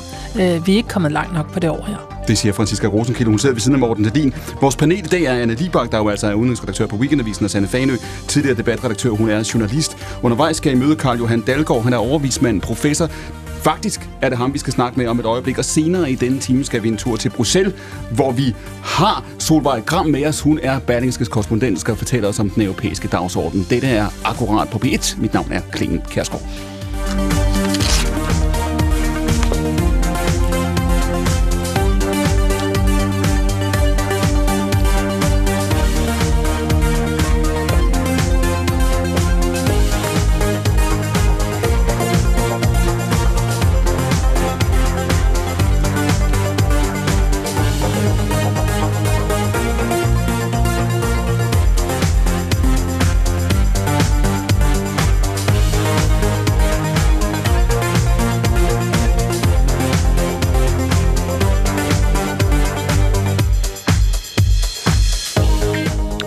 Karl Johan Dalgaard, hvis vi havde stået her for et år siden. Januar 2022, det er før Ukraine-invasionen, øh, og jeg havde sagt til dig, inflation. Mm-hmm. Det her med, at priserne stiger, det hele stiger, vi alle sammen bliver rask ja. fattigere. Vi havde på det tidspunkt ikke mm. set det i, i mange år i vores del af verden som et stort problem. Ja. Og samtidig vi hørte økonomer og politikere og andre sige, ja. den må aldrig komme igen. Hvis jeg havde spurgt dig, kan den det? Hvad du svaret? Så havde jeg sagt, jeg tror, at alle også på det tidspunkt havde forventet noget inflation, men hvis du havde sagt to-cifret inflation til mig, så ville det ikke være det, jeg havde regnet med. Hvorfor er du blevet overrasket, eller hvad er det ved situationen, der har overrasket Altså niveauet på inflationen er kommet bag, tror jeg, på øh, stort set alle, der laver prognoser. Igen, altså det forhold, at øh, blandt andet al den stimuli, som blev øh, ført til tors i forbindelse med corona, mm. øh, og den hastighed, hvor med økonomien kan blive genrejst, at det vil samlet set godt kunne tilsige noget inflation. Det var, lå sådan set lidt i mm. kortene. Mm. Men, men, men de inflationsniveauer, vi røget op på, altså to cifrede øh, procentstigning sagt af sine steder, det var ikke det, som, som forventningen var. Og hvis vi skruer tilbage til årene omkring finanskrisen, da ja. verden bevægede sig ud af finanskrisen dengang, der så man jo altså et renteniveau, som blev meget øh, lavt. Det blev billigt, hvis man kunne få lov at låne penge, blev det, ja. blev det billigt. Så har vi så set ja. på forskellige økonomiske øh, øh, politikker. Nu siger du det med, med stimulien, altså støttepolitikken under, mm. under mm. corona. Mm. Det er jo børnelærdom, Dalgaard. Det er jo børnelærdom for økonomerne at sige, at hvis du knaller milliardbeløb ud i samfundsøkonomien, så kommer inflationen og bider dig i haserne på et eller andet tidspunkt. Ja, hvis du øh, på, på, på for så meget øh, efterspørgsel ind i økonomien, at udbuddet ikke kan følge med. Ja sådan så du får produceret massiv overskudsefterspørgsel, øh, så giver det anledning til, at priserne stiger. Mm-hmm. Det er børnelærdom, det er måske rigtigt nok. Men sagen er bare den, at øh, det, der jo så gjorde øh, ændrede omstændighederne, tror jeg nok i, i sådan ret fundamentalt, øh, det var de kraftige energiprisstigninger, som finder sted i efterdønningerne på øh, Putins invasion i Ukraine. Og det, det gør, det er, at det er med til at presse udbuddet ned. Mm. Så, så nu lige pludselig så har du en masse konjunktur, hvad skal man sige, efterspørgselsdrivende politik kombineret med en udefra kommende impuls, der undertrykker udbuddet. Uh, og det giver altså rum for en masse inflation. Men selv når det er sagt, ja så må vi jo bare erkende, at der er øh, nogle mekanismer her, som ikke står fuldstændig klart, fordi det er jo gentagende prognoser, altså også efter at øh, Putin invaderer Ukraine, hvor du kan se, og det er jo over en bred kamp, det er jo ikke bare den institution, jeg har talsmand for, Nej. der er gået galt i byen her, altså hvor vi undervurderer, hvor højt inflationen Så skal du siger i virkeligheden, der er noget, I stadigvæk ved, I ikke har forstået. Det ja, her, det var det, for voldsomt. Det er vel ret tydeligt at der er noget, vi ikke har forstået. Og det bringer os så til det næste spørgsmål, fordi det her med, at vi nu ser, altså renterne øh, øh stiger, ikke? De er mm. blevet sat op i trinvist og så mm. videre. Vi ser den amerikanske centralbank Fed, som sidder og holder øje med, hvad der sker ja. i USA. Jeg nævnte i starten af, af programmet, at vi ser nu øh, inflationen på vej mm. ned i USA, i hvert fald mm. i det seneste tal. Energipriserne falder i Europa. Samtidig i Dalgaard er der jo dem, der siger, vi er nu på vej ind i en ny fase af, mm. af verdensøkonomien. Ikke? Mm. Altså, vi kommer til at vende os til renter, som er, ligger højere, end de har gjort de sidste ja. øh, øh, 10 år. Og der var mange der sagde for et halvt år siden, nogen gør det endnu, at vi havde bevej mod en, en opbremsning, en nedtur i dele af verden, en recession i 2023. Er vi stadig der? Altså, der er virkelig mange samtaler, du øh, får flettet ind i et spørgsmål. At man kan sige, er du det ene, det handler om, eller er du ikke jo, jo, jo, men lad os prøve at finde ja. ud. Altså, der er en samtale, som knytter sig til sådan noget som renteudviklingen. Ja. Og man kan sige, de renter, som du kan læse, når du åbner en avis og sådan noget, de går naturligt op i det øjeblik, at der er prisstigninger. Fordi jo. de, der låner penge ud, de vil gerne kompenseres for, at priserne stiger, og sådan er det nu engang. Men det, som økonomer så vi skal særlig grad op i, det er den rente, der står tilbage, når du har justeret for inflation. Altså det, som økonomer kalder realrenten. Mm. Den har jo sådan set været faldende i de sidste 3-4-5 årtier eller noget sådan, ikke? Jo. Systematisk. Og det er i sig selv en interessant samtale. Og der er de, der mener, at vi nu betræder ind i en verden, som du antyder, hvor det, vi begynder at bevæge os den anden vej. Det vil ja. sige, at realrenten går op, og hvis vi samtidig har inflation, så er der ligesom to ting, der presser de renter op, som du kan læse om i avisen. Men der er også de, der mener, at der ikke er sket noget strukturelt. Så, så hvem har igen, ret? Ja, det vil, jeg, altså igen, det er jo ikke... det vil tiden vise, bliver jeg jo nødt til at sige, fordi ja. det er noget, som man ikke med sikkerhed kan sige. Noget af det her, den mm. samtale knytter sig også til, hvad er det, der kommer til at ske ske med den globale arbejdsdeling, øh, når vi ser frem. Mm. Fordi det er en samtale, der afledt af den sikkerhedspolitiske diskussion, som vel et eller andet sted blev udløst af krigen, altså øh, Putins invasion. Altså helt lavpraktisk. Der er selvfølgelig dan- eksempelvis danske virksomheder formodentlig, som kigger på Carlsberg og siger, mm. hvad, hvad søren, var det lige en milliard, de mistede der, eller hvordan ligger det med det? Ja. Og så kigger man ud imod Kina, og så skæver man over på Taiwan, og så tænker man, kan vide, om jeg er lige rigeligt engageret i den del af verden også, eller hvordan og hvorledes. Og, og den refleksion, som vi så ender i, det er, er der nogle kræfter, der trækker i retning af, at den globale arbejdsdeling bliver mindre udtalt, mm-hmm. eller i det mindste, skal vi sige, flader helt ud, uh, når vi ser frem. Hvis sådan noget er konsekvensen af det, vi oplever i øjeblikket, ja. så er det noget, der godt kan have varige effekter, og det kan også betyde højere renter. Ja. Og, og det er jo det, du siger, man talte om det allerede under corona, hvor man ja. diskuterede, ser vi en opbremsning ja. i globaliseringen, ser vi, at virksomheder trækker følehornet til sig, er du ja. mere tilbøjelig til, hvis du har en lille virksomhed, som eksporterer lidt, er du ja. klar til, at nu siger, nu rejser jeg tre uger et eller andet ja. sted hen for at sælge noget mere, det den type beslutninger. Det, ja. det, det også er, vi ser jo også i den danske økonomi nu en, en opbremsning, men også jo på baggrund af det, som nogen ville sige har været altså, jeg har sagt, for meget økonomiske aktiviteter, eller i hvert fald grænse til det, spørg, det, det, det sted, hvor man siger, der er ikke så meget mere arbejdskraft at, at, at, at suge op. Det, man har diskuteret måske mest bag dørene på Christiansborg de sidste halve år, øh, Dalgaard, har jo også været at sige, vi er nødt til at, at bide græsset nu. Altså, vi er nødt til at tage den her nedtur, øh, fordi vi er nødt til at få bugt med, med, med, med, med inflationen. Nå, at, men jeg tror, at rent lavpraktisk skal vi nok være klar over, at øh, den, den impuls, vi er blevet ramt af udefra, i det her tilfælde øh, det, der er udløst af, af Ukraine-konflikten og formentlig også det, der efterdønninger af corona, det er noget, som udgør et varigt velstandstab. Og det er et, et, et tab, som på en eller anden måde vi nu også kommer til at se ind i, at vi skulle have. Og det, der er jo udfordringen i sådan nogle situationer, det er, at der er også et tab, der skal fordeles mm. imellem forskellige grupper i samfundet, og det er en vanskelig samtale. Det er der altid. Morten Dalin, det vi har hørt, vi har hørt øh, din partiformand sige det, statsministeren sige det, Lars Løkke Rasmussen sige det, det er jo virkelig en forlængelse af det, som vi hører overvismanden sige nu, om det her, det er en række af udfordringer. Der er mange steder, hvor, hvor riget øh, fattes penge, mm. eller i hvert fald har brug for dem. Der er forsvarsinvesteringer, det er direkte resultat af Ukraine-invasionen. Øh, så er der øh, inflationen, hvad man kan komme til at risikere at skulle gå ud med at støtte pakker, enten man mm. har lyst eller, eller, eller, eller, eller ej. Er det rigtigt at sige, at den her regerings eksistensberettigelse er at vi står over for en anden økonomisk usikkerhed, end vi gjorde for et år siden? Ja, det, det tror jeg faktisk godt, man kan sige. Uh, I hvert fald en, uh, en del af det. Altså, jeg tror, du selv brugt ordet tidligere, at det var uh, exceptionelt, at man havde fundet den her regering. Man står også i en exceptionel situation. Uh, så ja, det er det. Og så er der måske lidt forskellige tilgange. Altså, nogle ønsker så at bruge det her med, at der er usikkerhed og som frygt som et politisk redskab. Så er der nogle af os andre, der siger, ja, det kommer til at kræve nogle svære beslutninger, men vi går ind i det med en urokkelig tro på, at i morgen kan blive bedre end i dag. Det er nok mere et personligt temperament, mm. om man er optimist eller pessimist. Men en exceptionel situation kræver også nogle gange nogle exceptionelle løsninger, ja. Men, og så kommer det næste spørgsmål, og jeg er godt klar over, hvor komplekst det er, fordi du har lige hørt overvismanden sige, at der er ting, de ikke ved. Ikke? Altså, det, øh, det er overrasket over det sidste, det sidste år, og, og den usikkerhed går ingen steder hen. Der er dem, der vil sige, Darlene, hør her, det er sådan set ikke en exceptionel situation. Vi har nogle problemer her. Nu ser vi så, energipriserne falder, inflationen er på vej ned igen. Så står vi over for nogle andre økonomiske udfordringer. Det kan være arbejdskraft, det kan være demografi, flere ældre osv. Det har I sådan set vidst hele tiden. Meget kan I kalde det. Overraskende er det ikke. Altså, der er nogen, der vil sige, I overspiller faktisk faktisk den økonomiske usikkerhed, fordi så ser det ud som om, der er mere brug for en SVM-regering, end der i virkeligheden er. Jamen, det er jeg ikke enig i, og jeg synes sådan set, at den snak, øh, I to lige havde, illustrerer meget godt, hvad det er for en palette af udfordringer, vi står overfor.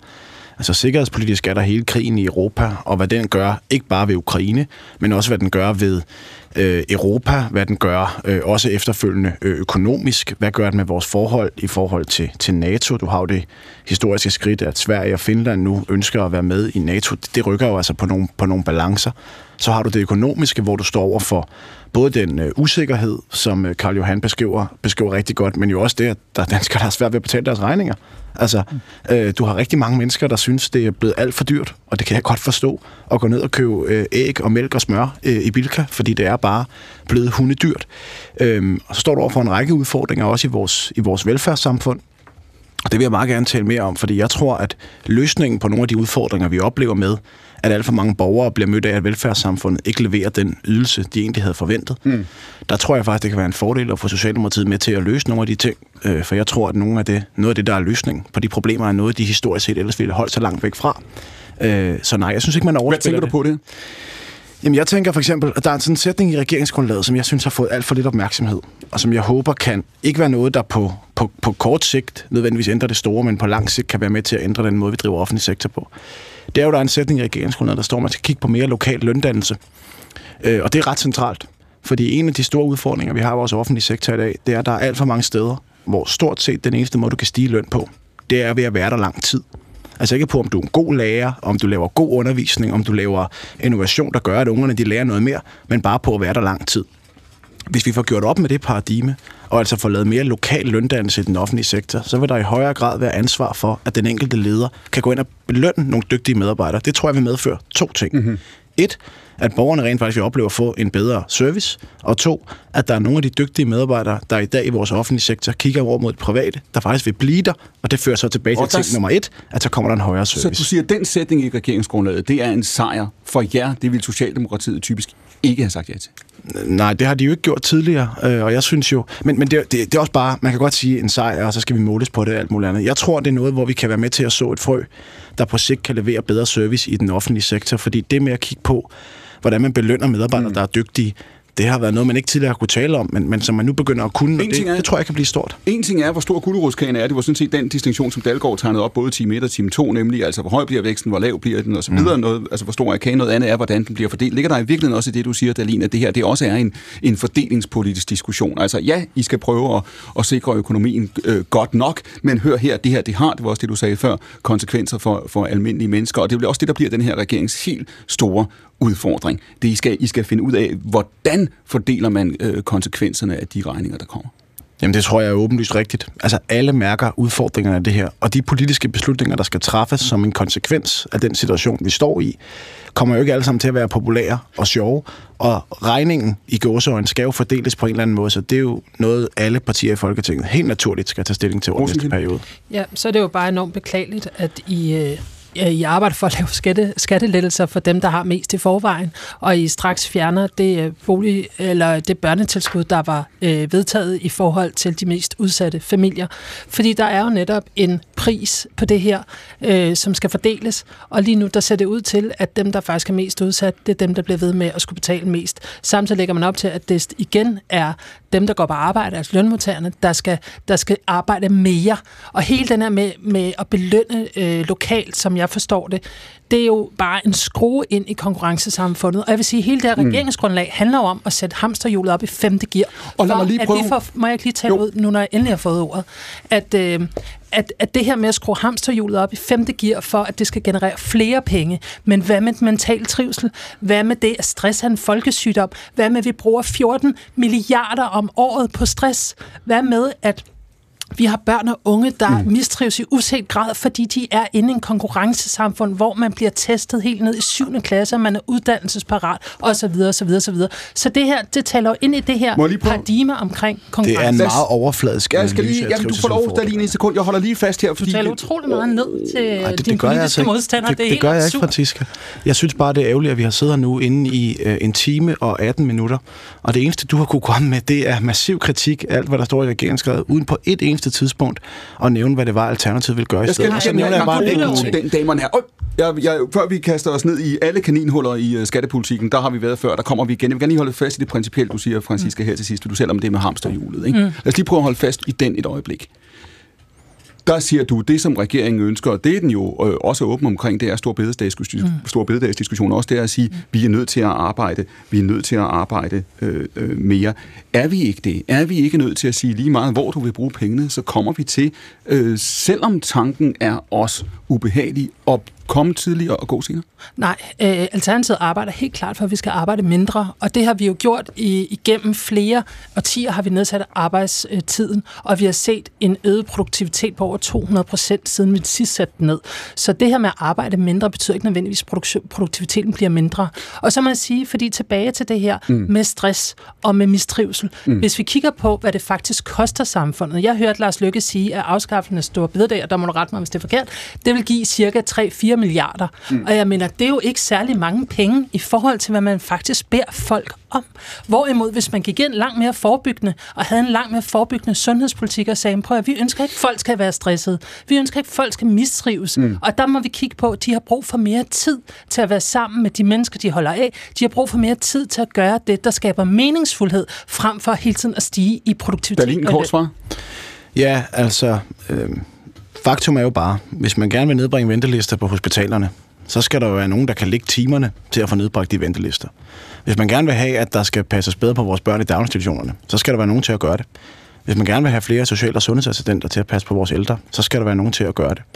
Og hvis man siger, at vi alle sammen skal arbejde mindre, øh, jamen så er der jo færre til at løfte de her opgaver. Men hvis man lytter, hvis man lytter til de store velfærdsgrupper, som lige nu er de her øh, sygeplejersker og pædagoger, så siger de jo netop, at vi kan ikke løfte den velfærdsopgave, vi er uddannet til i de systemer, I har lavet.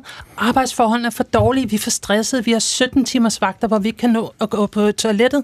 Så er svaret, at I skal arbejde mere. Det får ikke unge mennesker til at søge de her Berlin. uddannelser. Det får vi jo ikke flere sygeplejersker. Nej, det er derfor, der skal være nogle flere kollegaer.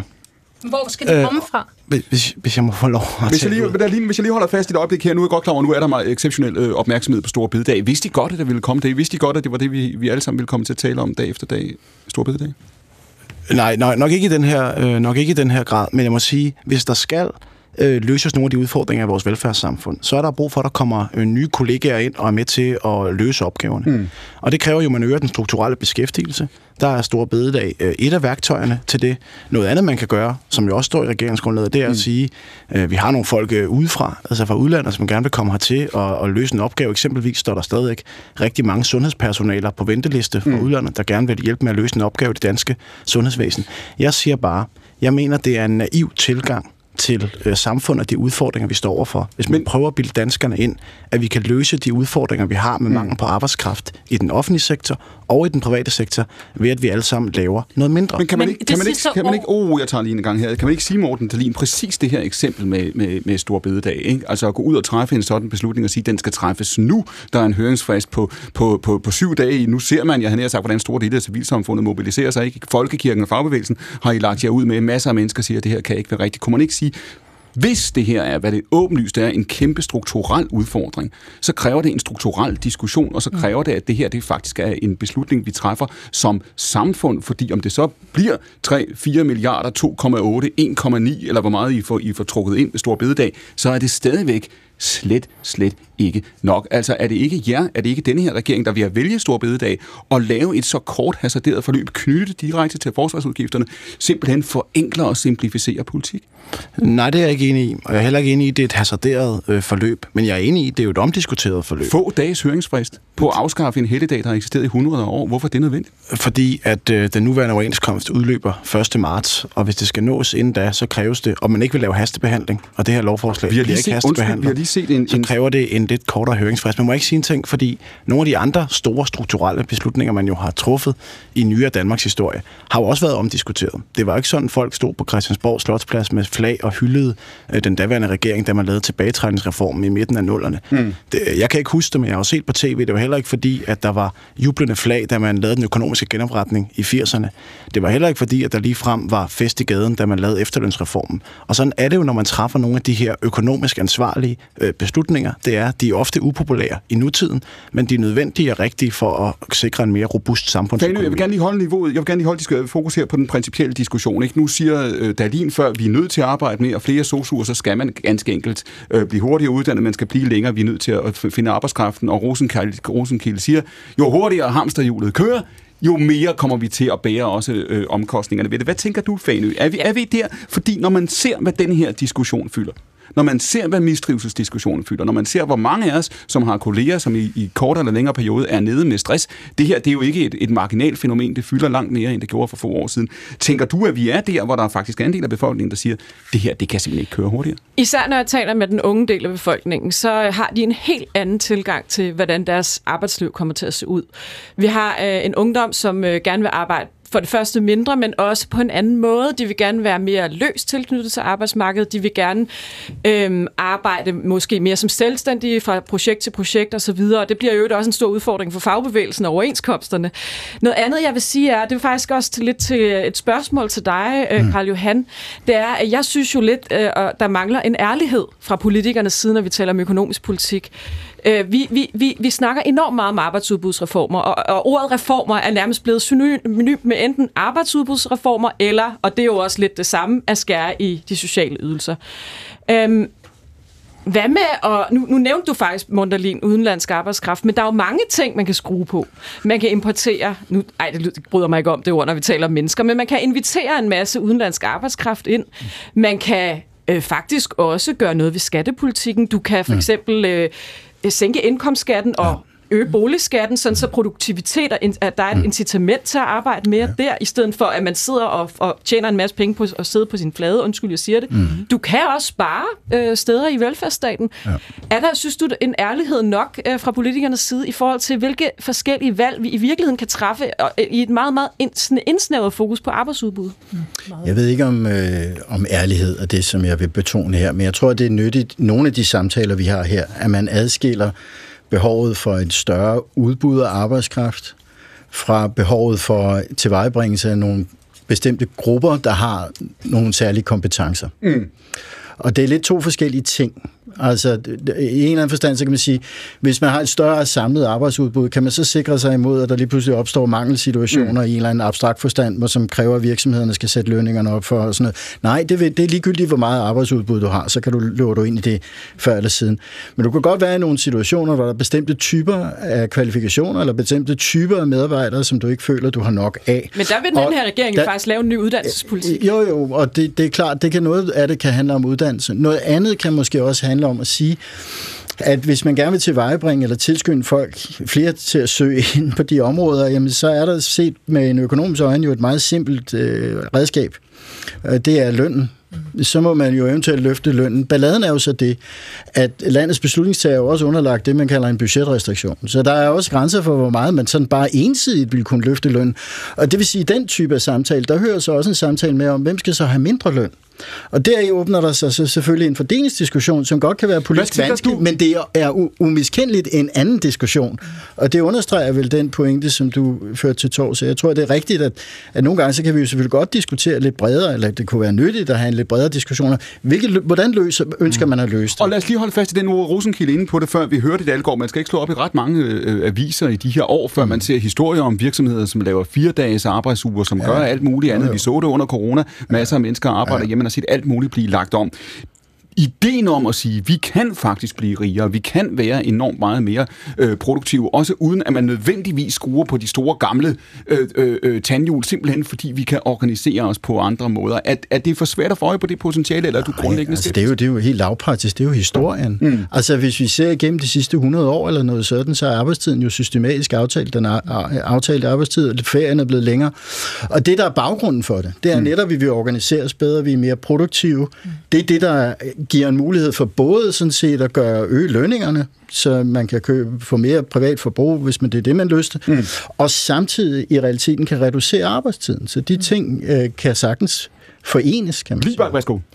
Jamen, jeg vil sige, at jeg synes, at det er blevet et fænomen i den vestlige verden, at folk gerne vil arbejde mindre. Ikke? Mm. Altså, vi har fået sådan nogle begreber som quiet uh, quitting og the great uh, resignation, det der med, at man skal ikke længere øh, realisere sig selv på arbejde og have en karriere. Mm. Man skal realisere sig selv i, øh, i, i, i fritiden. Ja. Og jeg øh, vil sige, at... Øh, det tror jeg ikke, vi har råd til. Og jeg vil sige, at i det regeringsgrundlag, som øh, man nu har talt øh, så grimt om, jeg vil gerne sige noget pænt øh, om det regeringsgrundlag faktisk. Fordi jeg synes, det er meget ambitiøst. Øh, det, for, det, øh, det fremgår mellem linjerne, at regeringen sådan set heller ikke tror på, at den kan finde tilstrækkelig arbejdskraft. Og derfor står der flere steder, at vi skal overgå fra at være en velfærdsstat til at være et velfærdssamfund. Hvad er forskellen på de to ord? Ja, det er, at øh, en masse mennesker, der ikke er ansat til det, skal knokle. Jeg skal hjælpe min demente øh, mor, øh, for eksempel, fordi jeg kan ikke regne med, at, øh, at hjemmehjælpen gør det. Der, hvor jeg synes, at øh, regeringsgrundlaget er ambitiøst, og jeg tror desværre ikke, det bliver til noget, at det er for ambitiøst, men jeg håber, det bliver til noget, det er, at man siger, kære venner, vi er ikke mennesker nok, siger man. Ergo, så starter vi helt forfra. Ældreplejen, vi sætter kommunerne fri, bare mm. organiserer det, som I selv vil. Nulfejlskultur, den skal vi bort fra. Og så er det, jeg tænker, næste gang TV2 laver mm. en dokumentar fra et plejehjem, hvor Else bliver hængt op. Kan vi så regne med, at når Morten Dalin bliver spurgt, når, måske ikke lige ham, der bliver spurgt, men når, når regeringen bliver spurgt til, hvad fanden vil I gøre ved det, så siger de ikke, at vi skal have et bedre tilsyn, og vi skal have et mere ensartet tilsyn i kommunerne, at så slår de faktisk koldt vand i blodet og siger, jamen vi må acceptere, at der opstår enkeltsager, for nu giver vi det fri. Dalin? Ja, det er jo der, hvor testen skal stås. Altså, når man, når man laver nogle ting, øh, som der bliver lagt op til i regeringsgrundlaget, hvor man siger, at man ikke bare vil give den enkelte mere frihed til at vælge i velfærdssamfundet, mm. hvor skal man gå i skole, hvor skal man gå på plejehjem, gå på plejehjem, hvor skal man på plejehjem hen, øh, men også giver den enkelte institution mere frihed, så kommer testen jo til at stå, når der kommer nogle dårlige sager. Altså, og det er jo, jeg er helt enig i, i, i en rigtig analyse.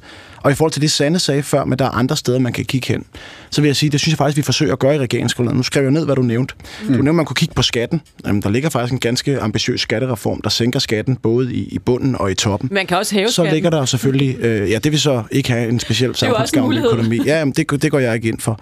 Så har du så arbejdsudbudsdelen, der ligger nogle ting, vi diskuterer noget af det nu. Så er der udenlandsk arbejdskraft, hvor der ligger, at der skal gøres mere for at få nogle kvalificerede mennesker udefra, der gerne vil hjælpe os med at løse nogle opgaver hertil.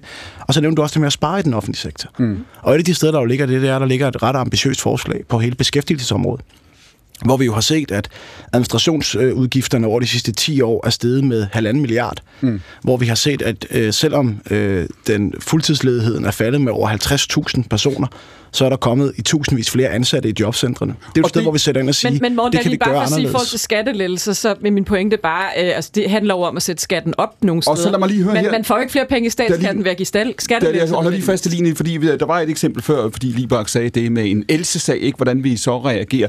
Det andet eksempel eksempel var jo det der med, hvad skal vi selv tage os af? Altså det her mm. skifte fra en velfærdsstat til et velfærdssamfund. Er det korte svar ikke ja? Altså lægger I ikke også op til en fremtid, hvor hvis jeg kan, hvis jeg har råd, hvis jeg har tid, så skal jeg være der for demente familiemedlemmer. Så skal jeg, så skal jeg selv bære en større del af det. Så skal jeg køre mine børn til skole de mm. steder, hvor de måtte have brug for specialundervisning. Jo, men handler det kun om økonomi? Eller handler det om, det Francisca blev sur på mig, jeg sagde før, jeg mente, det var en overfladisk analyse at sige, at vi havde en trivselskrise på grund af vækst. Jeg tror også, det handler om, at vi har færre frivillige øh, forpligtende fællesskaber i vores liv. Altså at rigtig mange af de opgaver, der før var overladt til lokalsamfundet, eller familien, eller vennekredsen, det i dag er blevet kommunaliseret og institutionaliseret. Og der siger, Og det siger gør, du, du, du ser en fremtid, hvor den offentlige sektor eller den offentlige velfærd kommer til at fylde mindre. Jeg ser i hvert fald en fremtid, hvor jeg tror, man i, øh, i hvert fald man vil løse de her trivselsudfordringer, i højere grad kommer til at opleve, at man skal indgå i nogle frivillige forpligtende fællesskaber. Bare et eksempel på det. Mm-hmm. Og nu er vi tilbage til Team 1, for de lyttere, der kan huske det. Det var forskellen på fællesskab med rød og blå fællesskab. Ja. Hvis en, øh, en rød person ser en familie, der tager deres datter ud af skolen og putter hende hen i en friskole, mm. så tror jeg, mange af dem vil sige, se, der forlader de fællesskabet. Mm. Hvor jeg tror, at en blå person vil sige, nej, jeg tror faktisk, de vælger fællesskabet til. Fordi de vælger faktisk at komme ind på en friskole, hvor de skal betale for at være hvor der er en ugenlig oprydningsdag, hvor der er en månedlig dag, hvor du skal male legepladsen udenfor, men de vælger sådan set fællesskabet til, fordi der er en større samhørighed, der er en større fællesskabsfølelse. Den slags fællesskabsfølelser tror jeg, vi skal finde måder at dyrke mere på i vores samfund. Ikke kun fordi det giver økonomisk mening, mm. også fordi det faktisk giver menneskelig værdi. Så, så, så det- Francisca, det var ikke for at lyde nedladende, det det, var for at sige, jeg jeg tror faktisk, at det det også har et svar- på trivselskrisen. Det, det korte svar, Daline, er, at I både ser for jer, men I ønsker jer også, at I vil arbejde for en udvikling, hvor, hvor det, du kan kalde den offentlige sektor eller den offentlige velfærd, kommer til at fylde mindre. Jamen altså, det- vi er jo udfordret på nogle punkter, så der er jo nogle steder, hvor folk øh, i højere grad skal tage det ansvar. Men det handler ikke om økonomi for mig. Det handler sådan set om, at jeg tror, at jo flere frivillige forpligtende fællesskaber, man er en del af som menneske, jo mere trives Du siger, man det også. handler ikke om økonomi. Det handler men vel det er fordi, også, det, også om økonomi? Nej. Jamen, det er fordi, der ligger ikke en eller anden plan, og det er også bare for at afmontere det. Der ligger ikke en eller anden plan for, at vi lige om lidt afmonterer hele velfærdssamfundet. Må jeg så ikke spørge om en anden ting, som har med økonomi at gøre? Fordi i samme regeringsgrundlag, der står der også, at vi nedlægger jobcentrene. Ja, det og der, så, så, ja, og der er jo så mit spørgsmål til dig. Der er jo så mit spørgsmål til dig, at når vi så opdager, at der er nogen, der har hævet i en meget lang periode ydelse uden reelt at stå til rådighed mm. for arbejdsmarkedet, og nu er der ikke længere nogen til at indkalde vedkommende og sige, den går ikke. Mm-hmm. Hvad så? Hvad så? Jamen, det er jo samme situation som plejehjem, bare med omvendt øh, foretegn. Øh, og øh, vi skal lave et helt nyt beskæftigelsessystem. Og en af de knuder, vi skal have løst i den udfordring, det er, hvordan laver man et system, hvor man på den ene side sætter folk mere fri, mm. lader folk tage et større personligt ansvar, men stadigvæk opretholder den der samfundskontrakt med, at man altså skal stå til rådighed for arbejdsmarkedet. Alright, vi og jeg har ikke løsningen, men, men, men du har ret i, det bliver en af de svære ting at løse, Vi men jeg vi håber os at vi de, kan. de sidste minutter rundt den her Rosenkilde Ja, men det her med, med, med nyt beskæftigelsesindsats og afvikling af de jobcenter, som vi kender dem, det er jo øh, Alternativets kernepolitik, og der øh, håber jeg, at vi kan øh, lave noget samarbejde med denne regering, og det vil jo vise sig, hvad der ligger i det, om det er en privatisering eller en udhuling af det offentlige, for det ønsker vi ikke. Vi ønsker en beskæftigelsesindsats, mm. hvor man som borger faktisk kan få den øh, vejledning, man har brug for, for at komme i arbejde, men at man har sin værdighed, Alright. og at man faktisk har sin myndighed, fordi det viser sig, at når man har tillid til borgerne, jamen så kan de meget mere, end når man tager den med kontrol. Og der tror jeg altså også, at vi vil se en, en mindskning i de her enkelte sager, for mm. de kommer jo også ud af et system, Alright. som er så baseret på Johan kontrol Dalgaard. og mistillid. Man kan sige, at det her med demografien, det har vi jo vidst, det har politikerne vidst, når man gennemførte det, Dalin var inde på det tidligere. Mange af de reformer, man gennemførte også i dansk politik for 25 og for 30 år siden, var jo fordi, man kunne se frem til stadig flere ældre, som det vi, vi, vi oplever nu. Er der alligevel, fordi mange mennesker, når de følger også bare debatten her den sidste halve time i studiet, vil de jo sige, det lyder godt nok som om den offentlige sektors udfordringer her fylder meget mere, end, end de gjorde før. Det der med at rekruttere arbejdskraften, det der med at sige, at vi får brug for de her sosuer, vi får brug for læger ude i landområderne, vi får brug for matematiklærer ja. i, i gymnasiet. Øh, det ser ud som om, at det problem fylder meget mere, end det gjorde før. Hvor, hvor, hvor, hvor meget kommer vi til at tale om det i de kommende år? Øh, temmelig meget, vil jeg tro, fordi altså, at man kan sige, at nogle af de der øh, demografiske bevægelser, som du omtalte tidligere, som har været forudsagt meget lang tid, de er for alvor begyndt at sparke igennem nu. Altså man begynder at kunne kunne mærke det øh, ude i den virkelige virkelighed. Øh, og det, der er lidt problemet, det er, at på nogle af de områder, lad os tage pleje og omsorg og sådan noget der, som ligger meget i den, i den offentlige sektor, jamen der, der er der ikke nogen prissignaler og det er en beslutning, vi har truffet, er god, det er en universelle velfærdsstat. Mm. Men den har den bivirkning, at noget af det, som i en markedsøkonomi under normale omstændigheder uh, hjælper til at ligesom klare de der knaphedsproblemer, de signaler, der kommer, altså priserne på et eller andet går op, mm. eller lønningerne bliver tvunget i vejret, fordi vi anser et eller andet for at være værdifuldt, Jamen, det virker jo ikke af den gode grund, det at vi, vel... det ligger i offentlig regi. Og derfor så bliver nogle ja. af de her knapheder, de kan godt bygge sig op ja, i ret men lang den, tid. Og den, men den logik kan jo gå begge veje, Dalgaard, mm. fordi det man også kommer til at se, det ser man allerede nu, det er jo, at man ser en konkurrence om arbejdskraft. Ja, ja. Hvis vi kommer til at stå der, det er ikke engang hvis, det, det er der, vi er jo stort set, hvor du siger, hvis du skal rekruttere sosuer, ja. sygeplejersker osv., ja. de vil hellere måske arbejde i Norge, de vil hellere arbejde i den private sektor, ja. de vil hellere vælge en helt anden karriere. Kommer vi til at se et pres der også, hvor den offentlige sektor skal hæve lønningerne, simpelthen fordi ellers vil folk ikke have de jobs? Jeg, jeg, jeg tror rent lavpraktisk, så vil det være... Altså det går, jeg tror ikke, du vil kunne nå til en situation, hvor den offentlige sektor ikke er... Altså hvor den private sektor ikke er lønledende. Mm. Men det er ikke det samme som at sige, at fordeling, lønfordelinger øh, ikke kan flytte sig. Mm. Og der er nogle typer aflønninger, visse typer af arbejdskraft inden for den offentlige sektor. Når vi, hvis vi ser 20 år frem, altså, så vil vi se nogle andre relative lønninger mellem offentlige ansatte. Det vil jeg tro vil være en nødvendighed, når vi ser fremad. Rosenkilde Ganskål. Ja, det er lige præcis det, jeg efterspørger. Det, som jeg synes, han er lidt inde på, det er, at vi har en mere nuanceret, strukturel diskussion omkring økonomi, og hvad der er, vi værdisætter i vores samfund. Og det er det, jeg savner i det her regeringsgrundlag. Fordi hvis vi gerne vil have mere omsorgsarbejde, så er vi jo også nødt til at diskutere, hvordan vi prissætter det. Og det har jo historisk lavt været Er ikke- øh, lavt prissat. Og derfor så, hvis vi gerne vil have naturressourcer og en klode, der er stabil i sit klima, og hvis vi gerne vil have mere Men- omsorgsarbejde, så er vi jo nødt til at prissætte det det, det mere sige, men højere, det forbrug. men højere løn til sygeplejersker, højere løn til sosuer, højere løn til Ja. skolelærer. Mm. Det betyder Det skriver også, man jo faktisk i regeringsgrundlaget. Så- og- Jamen, og de det er vi jo nødt til, hvis det er det, vi gerne vil have mere af. Så er vi jo nødt til at tage de her diskussioner. og det kommer så også til at koste penge. Ikke? Det gør det da.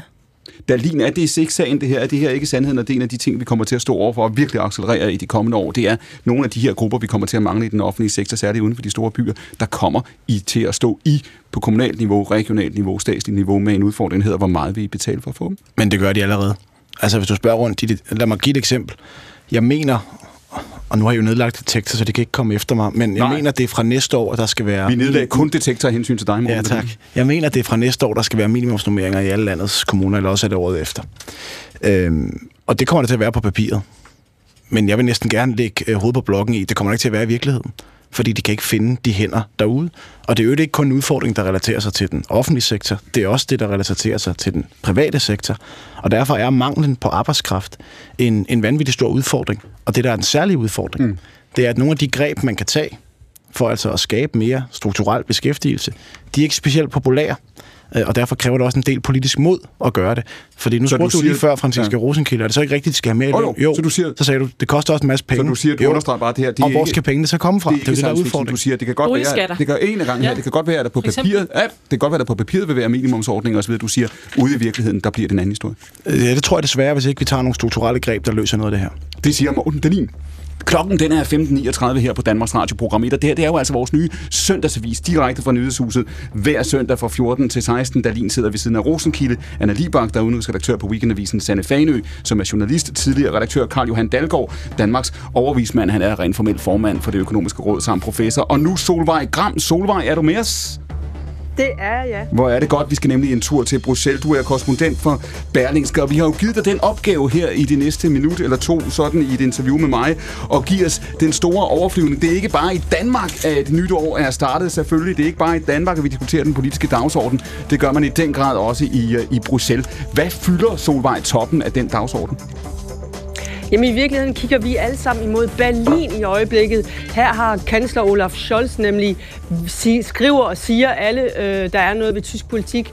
Øhm, han har sagt til sin forsvarsminister, Christine Lambrecht, at nu går den ikke længere. Hun har jogget i spinaten den ene gang efter den anden, og nu vil han efter sine have en ny mand eller kvinde nærmere på posten, fordi håber, tror mange øh, vestlige allierede, nu vil han snart lancere, lancere de her øh, Leopard-kampvogne til Ukraine. Det er jo det, jeg nævnte i, i starten af programmet. Lige om et øjeblik, så markerer vi øh, øh årsdagen. Der er kun lidt over en måned til for Putins invasion af, af, af, af Ukraine. Det her de har jo fyldt, der har været bare på den uge, øh, siden vi sendte sidste alle mulige historier. Storbritannien, Frankrig, Polen klar til at sende øh, øh, tanks afsted. Hvor meget betyder det for resten af, af EU og for de andre lande, hvad Tyskland gør, Solvej?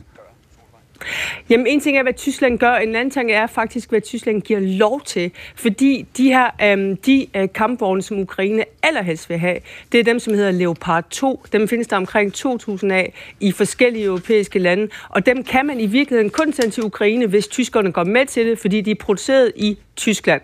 Så derfor, en ting er, kan man sige, hvis nu bare Tyskland vil sende sine, det vil være dejligt, men i virkeligheden har Ukraine brug for mange flere, og, men det kan vi kun, hvis vi får lov af, af Olaf Scholz. Nu hørte man jo historien om, apropos Scholz, der stod i øh, øh den, det tyske parlament for snart et år siden og lovede en ny tysk udenrigspolitik, mm. en ny tysk forsvarspolitik. Vi hørte dengang ja. fra analytikere og andre, der sagde, at nu står Vesten øh, øh, samlet, at, at et resultat af invasionen var, at det havde samlet EU og, og samlet NATO. Når man sidder og følger, kan du sige, diskussionerne i Bruxelles, som du gør, Solvej, Solvej Gram, mm. er det det samme indtryk? Taler Europa her med en stemme? Er man på samme side? Det er i hvert fald blevet meget lettere og meget bedre øhm, for dem at, at få samling på tropperne, fordi man nu har en fælles fjende, nemlig Putin og Rusland. Det betyder ikke, at der ikke er, kan man sige, øhm, øh, altså det, det går ikke lige let hver gang. For mm. eksempel, når man skal have sådan en samlepakke, en hjælpepakke igennem til Ukraine, som de skulle i december, så, øh, havde, så skulle de lige øh, give nogle penge til Ungarn og til Orbán, selvom man egentlig er meget, meget bekymret for øh, retsstaten i Ungarn. Men så øh, han jo vanvittig, øh, han virkelig en dygtig købmand, så han fik lige manøvreret igennem noget for noget. Jakker kun med til at støtte Ukraine, hvis I sender nogle penge direkte til Budapest. Nu siger du det her før, det er Ukraine, der fylder toppen af dagsordenen. Hvad med økonomien? Nu har vi diskuteret økonomien meget i den sidste time i, øh, i, øh, i programmet her, som jeg nævnte tidligere, så falder energiprisen nu i Europa. Den her milde vinter, som er en dårlig nyhed fra en klimavinkel, er jo så altså til gengæld en god nyhed, i hvert fald på den korte bane for, for, for økonomien. Hvor meget fylder de her spørgsmål om, hvor, hvor verdensøkonomien er på vej hen? De fylder enormt meget, fordi det har jo igen øh, direkte, øh, for det er ikke kun en dårlig nyhed for, for klimaet, det er også en dårlig nyhed for Putin, fordi det er jo lige præcis det, der gør, at vores øh, gas og vores varmeregninger ikke er helt så vanvittige, som vi har frygtet øh, i efteråret og, og i sommeren. Øh, men økonomien fylder meget, og man ser det jo hele tiden, hvordan øh, landene har svært ved at finde øh, fælles øh, fodslag. For eksempel, nu bliver jeg bare lige i Tyskland igen med Olaf mm. Scholz, har jo gennemført den her dobbeltvums, som han kaldte det, nemlig 200 milliarder euro til at beskytte forbrugere og tyske virksomheder øh, imod de her meget, meget høje varmeregninger, som alle frygtede. Så derfor, øh, og, og det har EU bare været nødt til at acceptere. Når tyskerne siger, det er sådan, det er, så er det sådan, det er. Og lad os lige slutte på den solvej, fordi det, du skitserer her, er jo altså noget andet end det mønster, vi så for eksempel under eurokrisen omkring år 2010, hvor man jo også så øh, i Tyskland, der ville noget, og store dele af øh, resten af Europa, der ville noget andet. Det her har kæmpe betydning, jo også simpelthen fordi den tyske økonomi stadigvæk, også trods udfordringerne, er så stor, som den, som, som, som den er. Det, du siger her, det er i virkeligheden, når det gælder den økonomiske politik, øh, og det her dobbeltvum, som, som Scholz har gennemført, så kan man godt se, at man har fået en, en ny regering, og en socialdemokratisk ledet regering i Berlin. Du har fået en socialdemokratisk ledet øh, regering i Berlin. Du har fået en, øh, en kansler, som egentlig troede, han skulle ind og være Angela Merkel nummer to, bare ja. en lille smule øh, længere til venstre øh, for midten. Men, øh, men han landede jo direkte øh, med Putin øh, og krig i Ukraine. Øh, så derfor har han ikke... Øh, altså han, han, han er sådan... He hit the ground running, som man vil sige på engelsk. Og derfor har han... Øh, han har kun... Og så har han så også to koalitionspartnere, hvor Angela Merkel heller ikke havde. Hun havde max en juniorpartner, som hun, som hun ret hurtigt kunne sætte på plads. Øhm, og det har han ikke. Han har to stærke partnere over for sig, som, som, og de vil alle tre noget andet. Og det betyder bare, at, at Olaf Scholz han er nødt til at sætte kan man sige, den indrigspolitiske fred øverst, og så må, så må Europa følge efter om Så du siger, der er også en oplevelse af i, i Bruxelles, at det her det er et Europa, det er et Tyskland, undskyld, der tænker på, på Tyskland først og Europa derefter? Ja, og det er også i Tyskland, der stadigvæk ikke har fundet sine fødder stadigvæk øh, over et år efter, øh, at Scholz han, han kom til, det næsten et år efter. Solvej Gram, tusind tak for det. Anna Libak, jeg starter med at lægge den over til, til, til dig. Det her billede af, at hvis ikke Putin kunne samle os, var der ikke noget, der ville kunne gøre det, men det har han så også gjort. Der var nogle uger i, i foråret, hvor man hørte folk sige, nu kan vi se Europa øh, øh, tredje karakter. Er det rigtigt?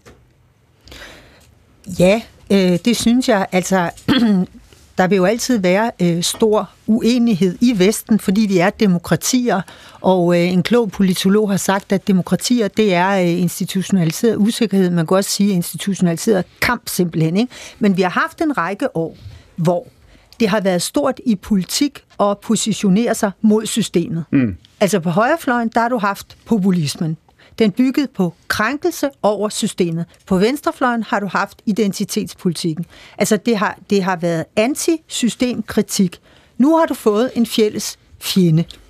Og øh, det virker samlende, fordi pludselig kan alle godt se, øh, at deres system har en berettigelse. De vil nødig er med det. Det gør staten populær, det mm. gør EU mere populær, fordi man ser øh, behovet for en fælles energipolitik, for eksempel, nu hvor vi ikke længere har øh, Putins øh, fossile øh, brændstoffer, og også jo diskussionen om, hvem skal levere hvad af våben. Franziska Rosenkilde, accepterer du den? Det er jo en del af også begrundelsen for, for SVM-regeringen at sige, at det her det er jo også en international situation, vi ikke har set før. Lederen af Morten Danins parti, Jakob Ellemann, har sat sig i forsvarsministeriet, lederen af Moderaterne, øh, Lars Lykke, har sat sig på asiatisk plads i Udenrigsministeriet, og simpelthen sagt, at det her det er øh, ganske enkelt en ny sikkerhedspolitisk øh, øh, situation, som får alle mulige konsekvenser. Køber I den? Mm, jamen, altså selvfølgelig er det en ny øh, situation, at der er, er krig i Europa på den måde, at det er blevet mederet udefra. Øh, men om, om det så legitimerer de såkaldte regeringspartier til at blive ved med at tale til sig selv som de ansvarlige, det kan man jo altid udfordre. Men det er da klart, det er da en ny situation, og jeg er fuldstændig enig i det, Libak siger omkring det her med, at, at EU har fået... Øh, en fælles fjende, og at behovet for at have et stærkt fællesskab i Europa er jo kun blevet større. Det er også derfor, jeg er glad for, at forsvarsforbeholdet er væk øh, i den afstemning, vi havde. Fordi at der er et større behov for, at vi har et styrket Europa. Og det er også derfor, jeg mener, at vi burde i langt højere grad tale forsvarspolitik med EU, end bare nationalt. Havde vi haft, Morten Dahlin, tror du, en SVM-regering, hvis ikke at Putin var gået ind i Ukraine? Det, det, det ved jeg simpelthen ikke. Altså, det, det er et svært spørgsmål at svare på. Det er lidt hypotetisk. Hvad var det, Sokrates sagde? Alt jeg ved er, at jeg intet ved. Mm. Så Sokrates talte på vegne af Venstres Folketingsgruppe? Ja, i hvert fald på vegne af mig. Men, det, men ikke desto mindre, fordi det er jo rigtigt, at det her Jamen, det, er, meget. Ikke? Det er, jo, det er jo en del af det, fordi som, øh, som, som Dalgaard også forklarede før, så har, øh, ud over den sikkerhedspolitiske dimension, så har krigen i Europa jo også haft en økonomisk dimension. Altså, hele udfordringen omkring inflation skyldes jo ikke udelukkende Ruslands øh, ulovlige angreb på Ukraine, men skyldes også delvist Ruslands ulovlige angreb på Ukraine. Og derfor har det selvfølgelig en betydning for den svære økonomiske situation, vi, vi står overfor. Øh, det, det vil jeg gerne sige. Og så er jeg jo helt enig i, at øh, jeg synes, det har været godt at se, at det liberale demokrati har taget sig selv lidt i forsvar øh, og at vi faktisk på europæisk plan øh, har kunne rykke lidt sammen i bussen og være en lille smule stolte af det, vi er. Og lidt tilbage til noget af det, Libak øh, indledte udsendelsen med, at alle de store stater, der ikke var i Vesten, så sig som et offer for, sta- for, mm. for Vesten. Vi har også selv været rigtig gode til at gøre os til nogle skiderikker. Men... Altså, der har, været, der, har også, der har været en tendens, synes jeg, i mange vestlige lande til at have den selvhad. Og vi er da egentlig også forfærdelige, og vores fortid er grim, og vi er også racister, og vi er dumme, og vi, ned, vi undertrykker alle de andre lande, osv., osv., osv. Og jeg tror egentlig, det, som Putins invasion af Ukraine har gjort, det er, at der er rigtig mange i Vesten, der stopper op og tænker, okay, med alle dens mange fejl og mangler, hvor er det skønt at leve et liberalt demokrati. Rosen. Øh, jeg vil nu også sige, at det, som, som øh, jeg også synes, at øh, Libak var inde på i starten, som jeg synes giver god mening her, det er, at at man måske tidligere lidt naivt har tro, at de her øh, handelsfællesskaber var lige med fred. Og der har man jo øh, handlet med Putin alt for længe i en eller anden tro om, at det vil holde en eller anden fred, fordi vi måske var lidt, øh, mangler bedre ord, privilegieblænde omkring vores egen status i verden, hvor at... Øh, hele globaliseringen, den lægger op til en ny form for igen strukturel diskussion af, jamen hvem handler vi med, og mm. hvordan? Og det har jo også økonomiske konsekvenser, øh, som vi var inde på før. Så hele denne her øh, diskussion af en gammel forståelse af, hvad globalisering er, Alright. den tror jeg bliver mere relevant i, øh, i lyset af det her. Vi er nærmest de sidste 10 minutter, sidste, sidste pointe i denne her runde. Sandfinde, Jamen, jeg mener simpelthen, at øh, Putin har tabt den allervigtigste krig, han kunne tabe, og det er krigen om, at, eller kampen, hans kamp for at destabilisere Europa, for at destabilisere Vesten, som i virkeligheden er, er det, han vil. Øh, og du kan jo se, øh, for det første, så rykker vi tættere sammen øh, i, i, i Europa, øhm, men, men, og vi ser Sverige og Finland, der nu vil være medlem af NATO, og så mener jeg faktisk, at det er et forkert skræmmebillede, da vi havde hele forsvarsforbeholdsdiskussionen, at man frygter en EU her. Jeg synes, vi skal have en, nu siger jeg det højt, det er meget kontroversielt, lad os da få en EU her. lad os da måske øh, være lidt mindre afhængige af, om det er Trump, der sidder på magten i USA, og lad os rykke sammen forsvarsmæssigt i Europa. Og så, så, har, så har Putin tabt den kamp, han egentlig øh, i virkeligheden vil vinde. Men nu hørte vi Dalin sige her tidligere i, i første time, hvor han sagde, at det kan godt være, at vi kommer til at se også i den næste valgkamp i Danmark en, en, en logik, der er lidt mere som en kommunalbestyrelse, hvor man siger, Dalin her, nu må du øh, afbryde mig, hvis jeg parafraserer forkert, hvor du siger, at man kommer til at se også partier, som siger, måske kan vi samarbejde på nye måder, fordi omstændighederne kræver det. Præcis. Og det, Sande Fane, køber du den, altså køber du den her logik om at sige, at det her det er exceptionelle omstændigheder, exceptionelle øh, øh, problemer, som også i Danmark har ført til en SVM-regering og en ny form? Nej. Nej, det gør jeg altså ikke. Man lavede jo det nationale kompromis, før man dannede den her regering. Det mener jeg sagt. Men det er ikke, og, fordi jeg siger, at jeg nødvendigvis er imod, at man har en midterregering. Men, undskyld, men jeg tror ikke, det er en forudsætning for det. Men statsministeren tegner jo en til en en linje fra det forsvarsforlig og fra de forhandlinger i foråret, der samlede en stor del af Folketinget i øvrigt med SF. Fordi jeg kan godt forstå hendes logik, og jeg kan godt forstå Venstres logik. Jeg forstår det faktisk godt. Jeg, jeg tror bare ikke, det er en nødvendighed, men jeg kan sagtens forstå logikken bag det. Alright, lad os lige blive på den. Vi diskuterede også det spørgsmål i den første udgave af programmet, der blev sendt nytårsdag. Her havde vi besøg blandt andre Mogens Lykketoft og Christoffer Asroni. De sagde, når det gælder SVM-regeringen, sådan her først får i Asroni og derpå Lykketoft. SVM-regeringen er et øh, politisk eksperiment fra nogle personer, som lige nu ikke ved, hvad de skal gøre, men de finder hurtigt ud af, at øh, det nok ikke bliver særlig øh, effektivt, det her. Mogens Lykketoft. Er det rigtigt, hvad Christoffer Asroni siger, at denne her regering det er en outlier, den kommer ikke til at sidde længe? Den kan da sagtens øh, forestille mig at sidde en, en almindelig valgperiode, men, men jeg har svært ved at forestille mig, at partierne vil gå til valg sammen. Det er heller ikke sikkert, at de repræsenterer et flertal til den tid øh, i, øh, i vælgerbefolkningen. Er det rigtigt, Morten Dahlin? Det ved jeg simpelthen ikke. Altså, det var det, vi også havde i første time. Det bliver jo et gæt. Øh, men hvis man kigger historisk på det, så er det jo rigtigt, at det er en outlier-citat fra Christoffer Asseroni. Altså, man skal jo tilbage til 70'erne, før Socialdemokratiet og Venstre sidst gik i regering. Så den del er jo, er jo rigtig nok. Jeg er så ikke nødvendigvis så, så enig i analysen om, at regeringen ikke kommer til at vise sig effektiv. Men, altså, jeg men, tror rent faktisk, man får mulighed for at få gennemført Men det, du hører Lykketoft sige, det er, at du siger, at man kan sagtens sidde i en almindelig øh, valgperiode, hvad det så vil sige, men, men han har svært ved at se at gå til valg sammen. Har du det? Jamen igen, det bliver jo et gæt, og jeg var lidt inde på det i første time. Altså jeg tror, at, at næste valg godt kan være lidt mere som en kommunalbestyrelse, hvor man siger, vi må se, hvem der bliver borgmester. Øh, vi kommer jo helt sikkert til at stille med en statsministerkandidat, øh, og så må vi jo se, om det kan blive til virkelighed, og kan så det du, ikke det? Undskyld, du siger, I kommer sikkert til at stille, at det, det, det ved I allerede nu. I kommer til at pege på jeres hvad, egen formand Ja, ja, jeg synes jo, det er bedst, hvis Venstres formand er statsminister. Så du siger, I kommer ikke til at gå til valg sammen? Jamen, hvad betyder at gå til valg sammen? Det ved jeg ikke. Hvad betyder at gå Jamen, det er netop her, hvor jeg er inde og sige, jeg tror godt, og nu bliver det meget gætteri og mm-hmm. politisk analyse, som jeg jo ikke øh, er specielt god til.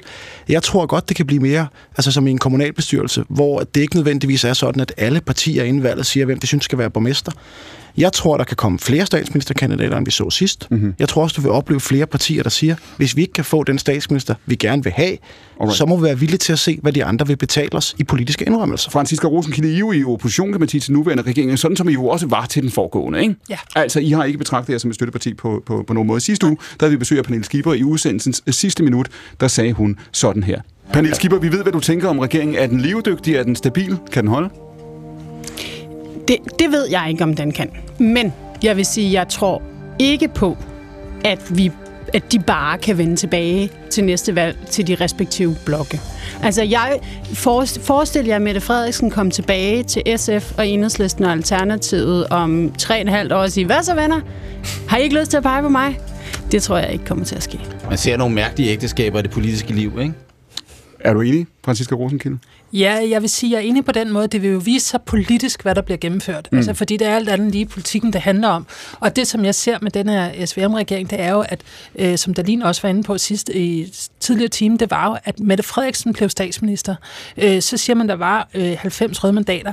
Men radikale var aldrig interesseret i en rød-grøn regering. De ville have en regering over midten. Så hun har jo fundet et flertal, hvorpå hun kan have magten. Og det er jo det, det her handler om. Og det er derfor, jeg tror, at den her regering får svært ved at eksistere. Det er, at når de skal lave reelle løsninger, mm. så er de ideologiske forskelle for store, og derfor får de problemer. Anna Libak, hvor meget er, nu nærmer vi os virkelig de sidste minutter, hvor meget er denne her regering bundet til Ukrainekrig, forsvarsforlig, øh, inflation, som vi diskuterede med overvismanden. Så Hvor meget er det her en regering, hvis eksistensberettigelse, hvis kontrakt med vælgerne øh, øh, øh, simpelthen er baseret på at sige, at det her det er exceptionelle omstændigheder? Jamen, fordi det er så usædvanligt, at vi har flertalsregeringer øh, i øh, i Danmark, så har det været nødvendigt med en pandemi og nu oveni en Ukraine-krig for at legitimere den. Jeg tror også, det har været afgørende for Mette Frederiksens øh, egen analyse, fordi det, der har kendetegnet den første regeringsperiode, det har jo ikke just været øh, økonomiske reformer. Og hun er også ansvarlig økonomisk. Hun, hun ønsker ikke at gentage øh, og lave en Anker Jørgensen. Så hun har vidst, at hun skulle have de blå med ombord. Og jeg tror, det, at det lykkedes hende nu, at det charmerer Venstre til og Moderaterne til at træde ind i den regering, at det, der vil gøre hende til en af de få statsminister, der får tre perioder. Fordi at når denne her regering har siddet i en periode, og jeg tror i modsætning til rigtig mange, at den faktisk kommer til at sidde øh, øh, flere år, fordi øh, man har øh, så meget på spil, så vil man se Mette Frederiksen sige befrielsens øjeblik. Alle de forfærdelige reformer, som de blå har Så vil hun simpelthen det, åh, det er ja, interessant, de, du. De, så vil Mette Frederiksen behandle Morten Dalin, som hun har behandlet Franziska Rosenkilde. Det er virkelig det, du siger. Så, så, vil ja. hun, så vil hun sige, venner, jeg holder ikke til det videre, mit, mit røde hjerte banker stadig i brystet, så nu går jeg til valg med de røde. For jeg har set hende charmere Nils Thulesen Dahl, og jeg tænkte, nej, i den sofa, da de sad der, det kan I godt huske i... Christian Tulsendal. Nej, undskyld, Christian, ja, øh, undskyld, ja, Christian, Christian Tulsendal.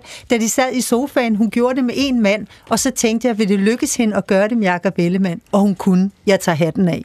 Så, okay. Også som kvinde tager jeg hatten af. Ja, vel, du siger, hvis man, kan, hvis man kan med Christian Tulsendal, så kan man også med Jacob Ellemann. Jamen, hun har gjort det med to mænd nu. Og undskyld mig, er det ikke ret legitimt at gå efter magten, hvis man, hvis, hvis man er statsminister? Det er bare hele den her magtfuldkommenhedssnak. Det er vel, det er vel helt legitimt at vil have magten. Jamen, det samme sidder jo og roser hende. Ja, jamen, det er slet ikke dig, jeg siger noget imod, men jeg, jeg, jeg, jeg kigger faktisk også over Og du siger, på, du siger, på at der, der, er lagt op, der er lagt op til tre perioder, så, så, så dygtigt er det gjort i virkeligheden. Hun springer ud som fuldtonet øh, rød ved næste valg. Det er jeg ikke i tvivl om. Og øh, jeg er ikke i tvivl om, at Franziska Rosenkilde og de øvrige røde partier har jo ikke andet valg på det tidspunkt, da de kan se, at Socialdemokratiet bliver igen det Alright. største parti, end at gå med. Oh, gør vi gør det, Rosenkilde? Jeg vil lige sige, nu er Alternativet altså ikke et rødt parti. Jeg ved godt, at vi hele tiden bliver sat... Øh, men jeg er altså ikke socialist, og vi er ikke et rødt parti. Men vi må jo bare erkende, at det er de røde partier, der er mest ambitiøse på den grønne dagsorden, og derfor er det jo tit der, vi ligger. Men hvis Dalins ord bliver ret, at den her regering bliver mere klimaambitiøs end nogensinde før, jamen så er alt jo åbent. Så øh, vi får se, når der bliver skrevet valg næste gang. Så hvis du siger, hvis, hvis Dalin får ret i det, han sagde to gange i time 1, sagde du, Dalin, I kommer til at levere grønnere resultater end den foregående. Mm-hmm. Det står jeg ved. Jeg siger det gerne en tredje gang. Det er jeg helt overbevist om, at vi gør. Og det her vil jeg bare sige, handler jo for Venstre om at sidde med der, hvor man kan omsætte sine mandater til politisk indflydelse, så vi kan få lavet ansvarlige økonomiske reformer, skattelettelser, gældeopretninger, forsvar og sundhedsvæsen. For politik, når alt kommer til alt, handler jo sådan set ikke om os som partier. Det handler om, hvilken politik vi kan få gennemført, fordi vi mener, den er god for Danmark. Og du siger også, at vi får en valgkamp næste gang, som du kunne se for dig, der, der ikke nødvendigvis bliver, som de har været før. På den måde kan det her godt være øh, altså en, en game changer. Ja, altså mit gæt er, at vi kommer til at se en meget anderledes valgkamp, end vi har gjort de andre gange. Alright. Går nu nærmer vi os det sidste minut af programmet. Jeg tænker, jeg vil lægge over til dig. Du startede jo med at sige, at du udbyggede det undervejs. I har været overrasket over inflationen, ikke? I har været mm. overrasket over, hvor hårdt den har ramt. Havde jeg spurgt dig for et år siden, så havde du sagt noget andet. Hvad er du mest spændt på lige nu? Hvad vil du allerhelst vide om det år, som vi er øh, på vej ind i? Hvordan løndannelsen falder ud. Både herhjemme og i Europa i almindelighed. Fordi jo høje lønninger, der bliver givet, jo mere hvad? Jamen altså, lønningerne kan jo i virkeligheden blive for... Lønvæksten kan blive for voldsom, men den kan også blive for moderat. Og begge dele kan få os, så at sige, til at lande i, i et øh, ikke så behageligt sted. Så, så det er meget det er med stor spænding, at vi prøver at se, om, om, om arbejdsmarkedets parter overalt i Europa kan ramme, skal vi kalde det, en form for gylden Og det er jo så her igen, kan man sige, hvor grænsen mellem politik og økonomi er meget, meget tynd, ikke? Der er også noget fordeling der. Mit navn er Clemen Kærsgaard, redaktør på programmet er Louise Rømert, producer i dag var Svada Sigfusa Dotti, og musikken her er komponeret til lejligheden af Jesper Ranum. Hvis du er i tvivl om, hvad du har lyttet til de sidste minutter, kan jeg fortælle dig, at det her det er P1's nye søndagsavis direkte hver søndag eftermiddag fra Nyhedshuset fra klokken 14 til klokken 16. Så vi lyttes ved igen på søndag, og øvrigt ses vi allerede på torsdag, når debatten er tilbage klokken 20 på DR2. Men nu er der radioavis, for dette er Danmarks Radios program 1.